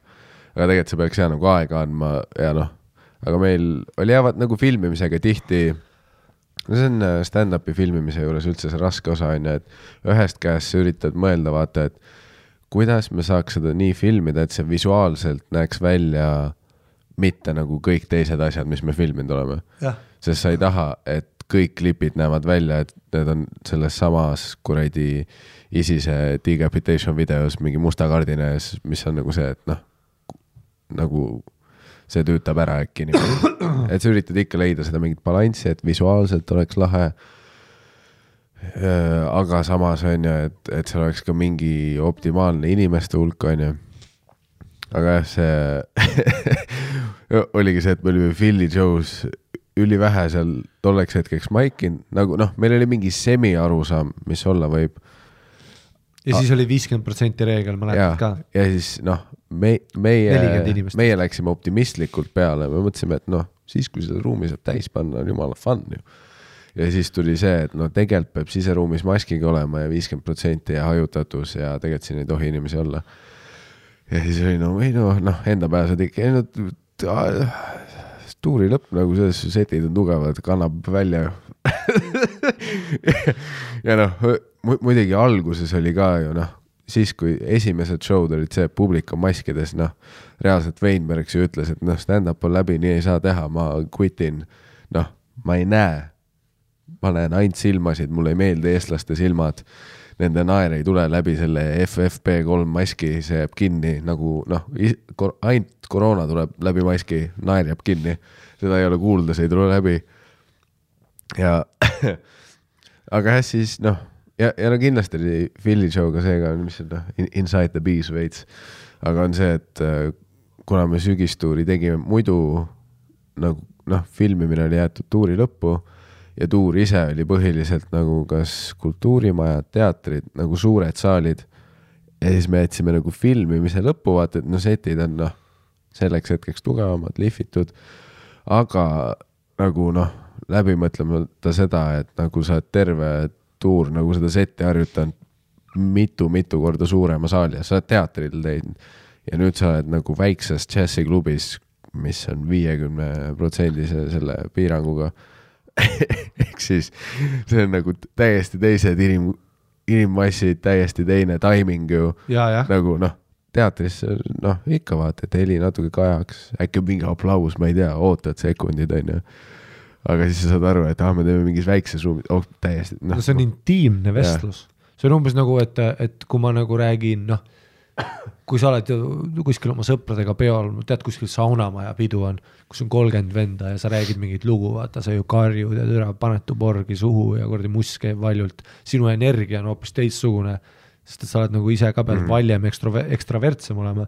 aga kujuta ette, et sa üritad mingit lugu rääkida, noh, kui sa tuled sinna saunamäele, mida vittu juhtus, täiesti putsi, sa noh, räägid, on ju, sa oled hästi ilmekas, sa konkureerid muusikaga, ainult kujuta ette, et nagu, et sa lähed oma vanaemale külla ja siis su õde ütleb, vaata, et räägi seda lugu. ja siis sa räägid vanaemale vaikselt niimoodi kõrvalt, noh, sa ei saa plahvatada tuborg käes mm. vanaemale näkku. ja tempo on teine, kõik noh, kuidas sa hääldad asju. ja, ja igal ruumil on sagedus, mida sa saad nagu hittida äh,. absoluutselt ja sa pead nagu seda otsima ja siis ma mäletan ka, et ma nagu pommisin vist ESA filmimise ja teist ma hoopis host isin üldse. Ja see oli ka nagu väga raske käima tõmmata ja ainus pikk sa, ostisid viimast äkki või? selleks, et Sander saaks siis nagu nii-öelda headlining seti. jah, päris seti. aga noh, mida ta ei teadnud, oli see, et see on päris set, aga ikka Phil Jones. ja siis mäletan jah, teise alguses mul, mul oli vaata, viskasin märkmik nurka, ütlesin pohhu ja ma lähen räägin selle kärulükkaja biti, mis mul oli nagu sügistuuri bitis ka. aga mõtlesin, host'iks ei sobi, kuna ta on sihuke veits vul-, mitte vulgaarne, aga noh, ta räägib nagu, nagu puudega inimestest. Ja ma mäletan, ma alustasin seda bitti seal ja sain nagu esimest korda nagu suure naeru selle show jooksul, noh nendelt kaheksalt inimeselt. ja ma olin nagu, aa, me oleme siis, tead, tead, kus sa nagu hitid, tead, sa otsid seda Power Hit Radio sada kaks koma ühte, aga sa ei mõelnud, et me oleme ju Saaremaa, siin on sada kolm koma neli. sa oled,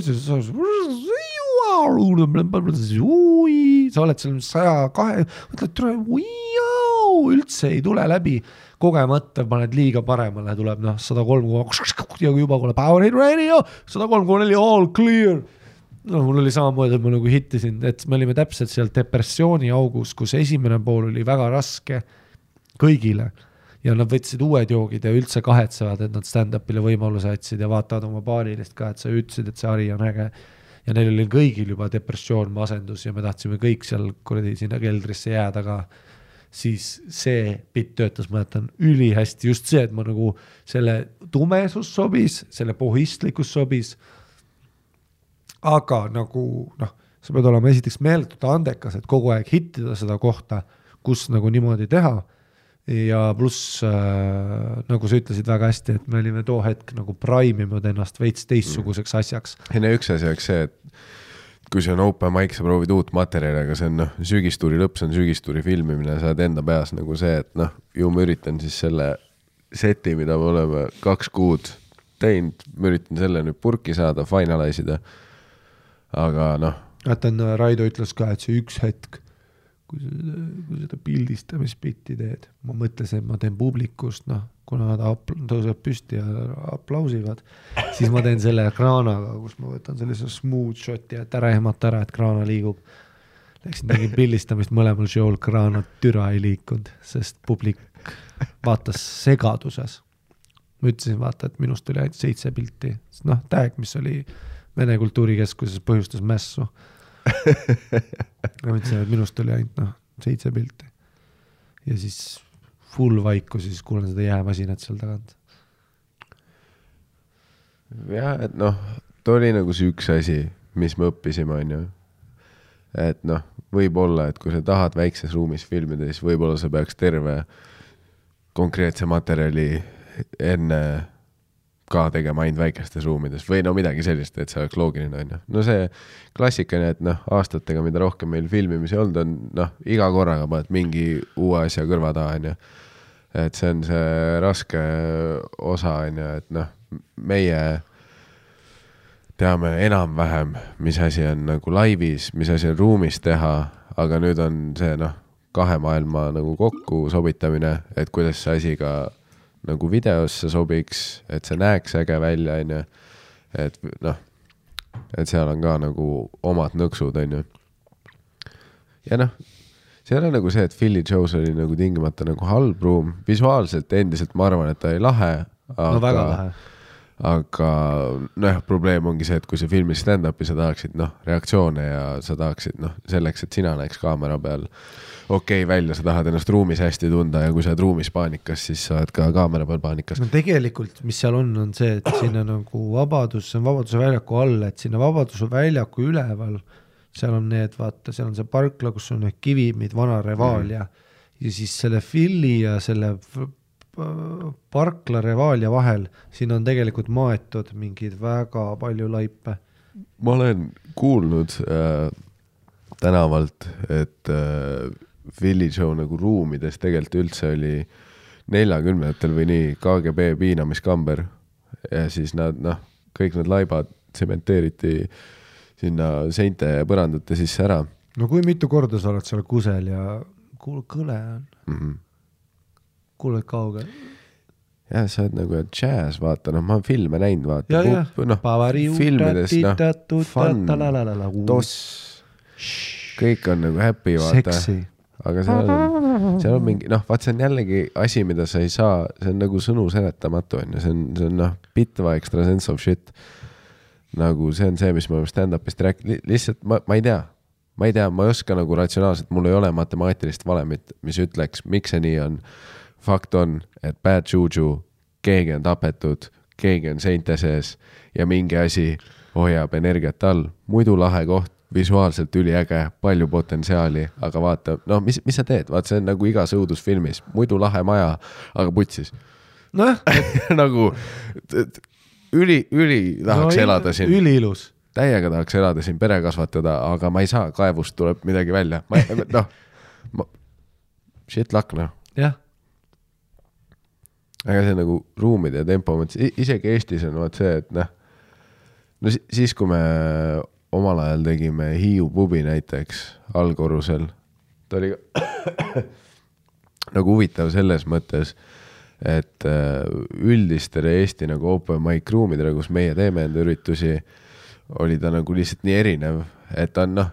suur ruum ja, ja noh, selline baarishow. lärmakas nagu Väga ikkagi. no ta on suur fucking ruum. toitu serveeritakse, osad inimesed ei taha nagu noh, show show jaoks seal olla, nad tahavad telekas sporti vaadata, süüa juustupalle, kõik see on ju, mis on tõenäoliselt äh, välismaa koomikud oleks kindlasti palju rohkem harjunud sellega. noh, eriti kui sa oled mingi UK koomik, see on noh, ma eeldan UK-s äh, täiesti noh tavalisus on ju. no UK-s on see, et the TV's are off huh?. jah, et noh, UK-s see on isegi publiku arvates positiivne, kui nad karjuvad sulle vahepeal noh, või viskavad juustupalliga sind või noh, õllega või noh. noh, neil ei ole kultuuri. räägivad vahele, noh, nad on mälus, on ju, vaata, aga me, meie eestlastena, noh, me oleme harjunud ükskõiges, seal sünnib kunst, on ju, vaikne, õhus kuuled natuke särinat ja siis sa kasutad seda ära, on ju. noh, hoiad taskulampi näo juures, ootad, kuni sa teed oma õudusloo lõpu ja kõik kiljatavad, onju, aga kohe, kui sa üritad, noh, mis oli ka naljakas, et inimesed, keda, eriti kui sa nägid inimesi esimest korda Hiiu pubi tegemas, noh, ise olid paar korda teinud juba, said aru, et no ja siin on mingi täiesti teine teema, vaata, et noh, ma ei saa seda teha, mis ma ükskõiges tegin üks-ühele siin. siin peab kohe noh, kellegi perse saatma, noh, võib-olla läheb. ei no Hiius on see, et kui seal sa tekitad vaikust, siis keegi midagi ütleb. Ja kui see ei ole sina, siis küll kuskilt tuleb midagi ei. no Hiius nagu by default sa ei saa vaikust tekitada, sest noh, see kuradi toidukell käib kogu aeg leti ääres. mingi vend niikuinii möllab. sa ütlesid nii naljakalt, et ma mäletan ühe tüübi esimest spotti, kes oli laval, nii et see oli suvine Hiiu, ehk siis väljas oli valge veel, inimesed pargivad, inimesed kõnnivad välja, noh, päris maailmasse on ju. ja Bact oli ja nagu suht vait oli, tegelikult oli nagu midagi sai, aga noh, vaata päevasel ajal komedi, ära ütle tussupäeval isegi, ma ei taha, see ei ole see koht, öösel me ütleme roppusi mm. -hmm ja siis mäletan tema esimene spot jah, tegime paar bitti ära ja siis tead, kuuled, kuidas hääl hakkab värisema ja kõik see image tema peas, et mis see entertainment oli nagu noh. siis ta vaatas mingi Sandri videot, vaata mõtles, et see ongi nagu stand-up, et iga kord see laine tuleb see. Ja siis tal oli ka niimoodi, kus ta tegi paar bitti ära, siis korraks nägid seda, kus ta oma peas mõtleb, oota, kas ma üldse, no eks siis teen. ja siis äh, kuulen äh, köögist kuulen, šnitšel, šnitšel mul on snitšel. ja siis terve publik nagu kuulis ka ja noh, sellel vennal oli ka omal snitšel selleks hetkeks ja ta ei adressinud, vaata, ta tegi nagu edasi ja sinna see ei no läks. mu- muidugi, sest kuidas sa peaks isegi No kus ma tean? ja sest Jah. su esimene kogemus oligi a la ükskõiges ja kõik kuulasid, kõik olid üliviisakad. sest vaata, ükskõiges on see, et no kuna see on nii väike ruum, nagu by Intiimne. default on raske, noh, selleks peavad olema mingi noh, lihtsalt pahatahtlikud mälus inimesed, et ta läheks nagu käest ära. no me oleme No välja me- visanud ka inimesi sealt. ja et noh, mingi vend peab lihtsalt nagu off the rails olema, et ükskõik ei noh, oleks nagu no sest see tundub kohatu, kui on nagu jaa, kõik, kõik sest me näevad. kõik näeme, sa oled minu kõrval ju, mida vittu sa maurad, vaata. Jah, aga aga vaata noh, mingis suures pubis, vaata, käi putsi, see on meie puut, vaata. jah, jah, täpselt jah, teeme, mis me tahame siin, onju. Hiius oli tõesti see, kui sa ütlesid inimestele, et ole vaiksemad, nad vaata, vaatavad sind Mm. oma lauaga nagu, sa ole ise vait. jah, just see ka, et äh, esiteks see, et noh, täiesti mingi teine energia, teine tempo, kõik see, mida sa pead kasutama. ja no kindlasti Hiius oli ka hästi palju just seal allkorrusel seda, et noh, et kui su nimi nagu ei ütle va- piisavalt paljule noh, publikust midagi, noh, mingi minul või sinul, vaata, meile anti nagu kolmkümmend sekundit rohkem krediiti Jah. kui open mic'erile, sest on nagu see, et ma usun, et äkki siit tuleb midagi, onju, aga noh, see, see ei ole ka nagu lõpmatu krediit, see on noh natuke rohkem. aga ja, et noh, kui oli nagu uus nimi, see on nagu null sekundit ja kui sa meid lassoga kinni püüad ja noh, taltsutad, siis me anname sulle seti, aga kui sa ei suuda meid ohjeldada, siis noh, me ei anna sulle alguses austust ja me noh, see läheb ainult hullemaks. ei, ma mäletan reaalselt nagu hetki, kus oli see, et no kus me oleme, Argus Virmaline, siis baarist tuleb mine putt. ja, ja siis samal ajal, kui, kui see uus lavale kõnnib, sa kuuled, et ruum läheb veel valjemaks. nagu vestlused läksid lambist lahti ja siis sa oled nagu uh, fuck, et noh, mingis mõttes ma tulen kaasa ja This is the game, baby. see, mis ta on. This is the game, baby. et noh, Vega mul oli endal ka Hi- Hiiu, noh, see oli puht fifty-fifty. Sest ma mäletan ikka, et oli see, et noh, oledki teinud nagu kõik teised maigid mingit bitti rihvinud, mõtled täiesti vutsis, nüüd on noh, final touch ja see läheb kuskile sahtlisse ja noh, Alexelast teed uuesti ja siis teed seda noh, ükskõige skill'is inimesed seisid ja siis Hiius noh, teed SA kolmkümmend sekki, noh, tegelikult juba oleks pidanud sinu arvates naerud olema, sa oled juba, mida munni. noh, üritad edasi power dada, inimesed hakkavad rääkima, sa oled nagu oh my god, ma olen ka nüüd siin või? see on nii haige, aga no Hiiu on see, kus mul iga, mul oli nagu noh, selles mõttes, et see esiteks noh, ma olen va, nagu ma, ma suudan olla noh, ampluaa on väga suur mm, -hmm. aga valiasi sobib mulle lihtsalt noh, sellepärast seda mõtles ka Byron Burton, vaata, ma ei tea, kui ta ütles, et I have never seen a guy like him turn the room. Turn the room ongi see, et noh, tähelepanu on kadunud, lärmakas, selles mõttes, vaata, vaata, vaata. kui sa tahad minuga mängida seda, et kes on lärmakav. Aa, sa räägid puhtist sõpradega. räägi nüüd, mul on Essa bitt on see. Et noh, kui sa tahad. tead, kus meil läksid ka kaablid läbi praegu, lihtsalt. ei noh, ja mees, vahe, väike vahestory on see, et, et ükskord mul juhtus nii, et mul oli Twelve Kingsi spot ja Twelve Kings on ju see, et keegi räägib, keegi mängib piljardit, pinball käib, baari pihv saab taha noh, vetsus käib chat vetsuks klung-klung-klung-klung käib, välisuks käib toba, foorid on väljas, näed sisse, vilgub signaal ja ma tegin seal noh, sellise Classics Twelve Kings seti, no mis on no, Hiiu pubis ka, et sa lähed vetsu, sa vaatad endale peeglisse ja ma teen seda, ma lihtsalt pigistan kraanikausi. no, noh, ma, ma pean minema välja nagu noh, see on Hannibal Lecter, kui ta lasti nagu seal, noh, sa pead nülima inimesi, et seda tähelepanu mm. saada ja siis ma tegin Twelve Kingsis ka, noh, tegin full selle ära ja siis järgmine spot oli Little Mountain Gallery, mis on väga alternatiiv, sees võib suitsetada, aga ainult nii, et sul on suits selle pulga otsas ja naistel on kindad ja, ja, ja tead sellised, seal on selline ja enne ja vaata, ma jäin hiljaks oma spotile, eks ma olin järgmine laval, ma ei kuulanud eelmise setti ka ja oli Aaron, mul ei tule praegu nimi, Aaron, ta on siuke täielik, ta on geenius. ja tal on üks bitt, et mis siis, kui oravad run iksid meid, nagu Planet of the Apes oli. Ja see on kuusteist minti, delikaatne, hästi kirjutatud ja ta killib, ainus, mis ma kuulen Backeris on, et ta killib uh. -huh. aga ma olen Backeris, eks ma ei ole showroom'is, ma ei tunneta energiat, aga ma tulin just nagu Rape Festilt, vaata kus. noh, ma tulin sealt ruumist. onju armsad naabrid, noh, kes iganes üritas oma tööd teha siin kontorites. ei, ei ma, ei usu isegi seda, ma lihtsalt mõtlen selle peale, kuidas keegi võpatab kuskil bussis magades, klapid peas mõne nädala pärast. no nagu võpatas see publik Little Mountanis, sest ma tulin peale higisena otse sõjatsoonist tulles ja ma mäletan, ma kar-, ründan neid. Ja esireas näen ühte naist, kes nagu vaata, vaatab niimoodi, et ta tõmbab oma lõua sisse ja ta nagu hakkab eemale vaatama, sest see on liiga intens ja ma noh, semipomm, semi mingi veidrad inimesed taga naersid, sest see oli kõik spekaakel.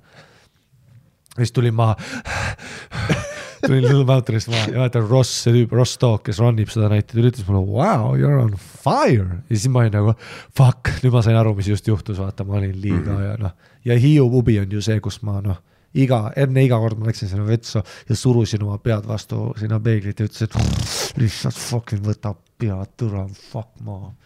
ja nüüd me oleme Hiiu pubi üleval, kus noh, ole rahulik. see, see on hea altruum nüüd no Hiiu pubi üleval on see, see, et. veider valgus, veider heli, me võtame rahulikult no.. pigem lülita, Hiius ma vahest teen selle, et ma lülitan spoti välja ja teen suitsu nurgas ja see mm. on mu äkt, ma vahest ei ütlegi midagi. sest see, see on nagu rebellion vastu. see ülemine korrus, see on noh, me ei oleks nagu samas majas isegi.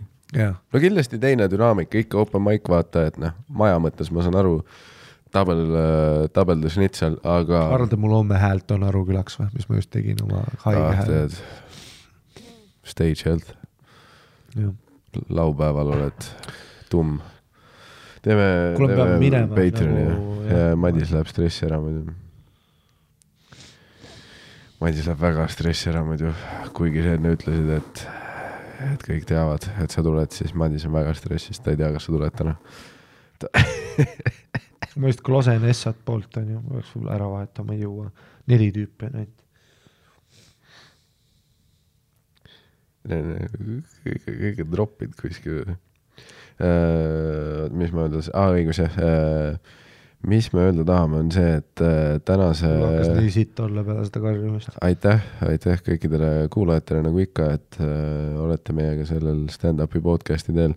ja nagu ikka, antud taskuhäälingut äh, podcast'i saab toetada kõige paremini sellises kohas nagu patreon.com kaldkriips tussisoojad ja viimasest episoodist äh, salvestusest on äh, meiega liitunud äh, sellised nimed nagu ähm, Compact Frog, Aksel Vürst, Märt Lepik, Ari Mööbel Mustonen, Egert, Kurmo Tolk, Vallo Veere, Kadri ja Kersti Peetris. aitäh kõikidele uutele, kes on liitunud meie patroon perega ja kõikidele vanadele patroonidele patreon.com kaldkriips tussisoojad. ja mis seal ikka täna, täna meil olid mõlemal nagu üllatavalt sensuaalsed hääled, me oleme nagu väga sünkinud selles osas.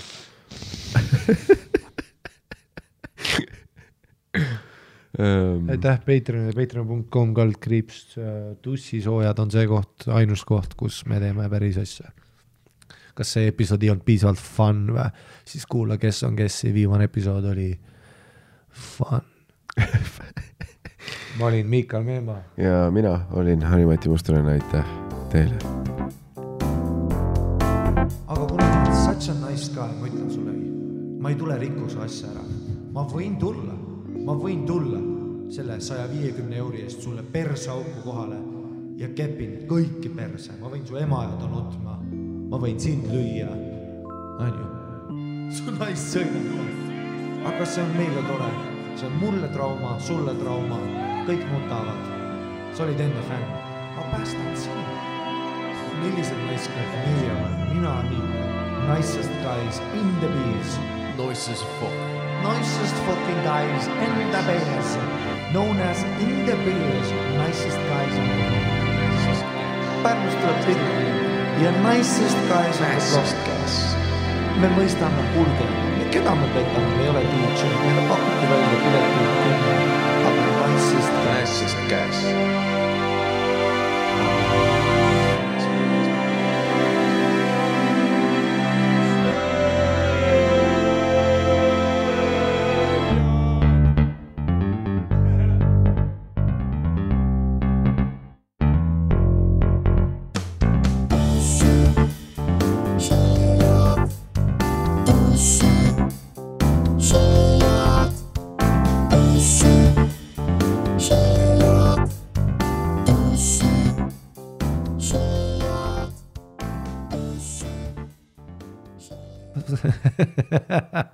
Kui sa tahad minuga mängida seda, et kes on lärmakav.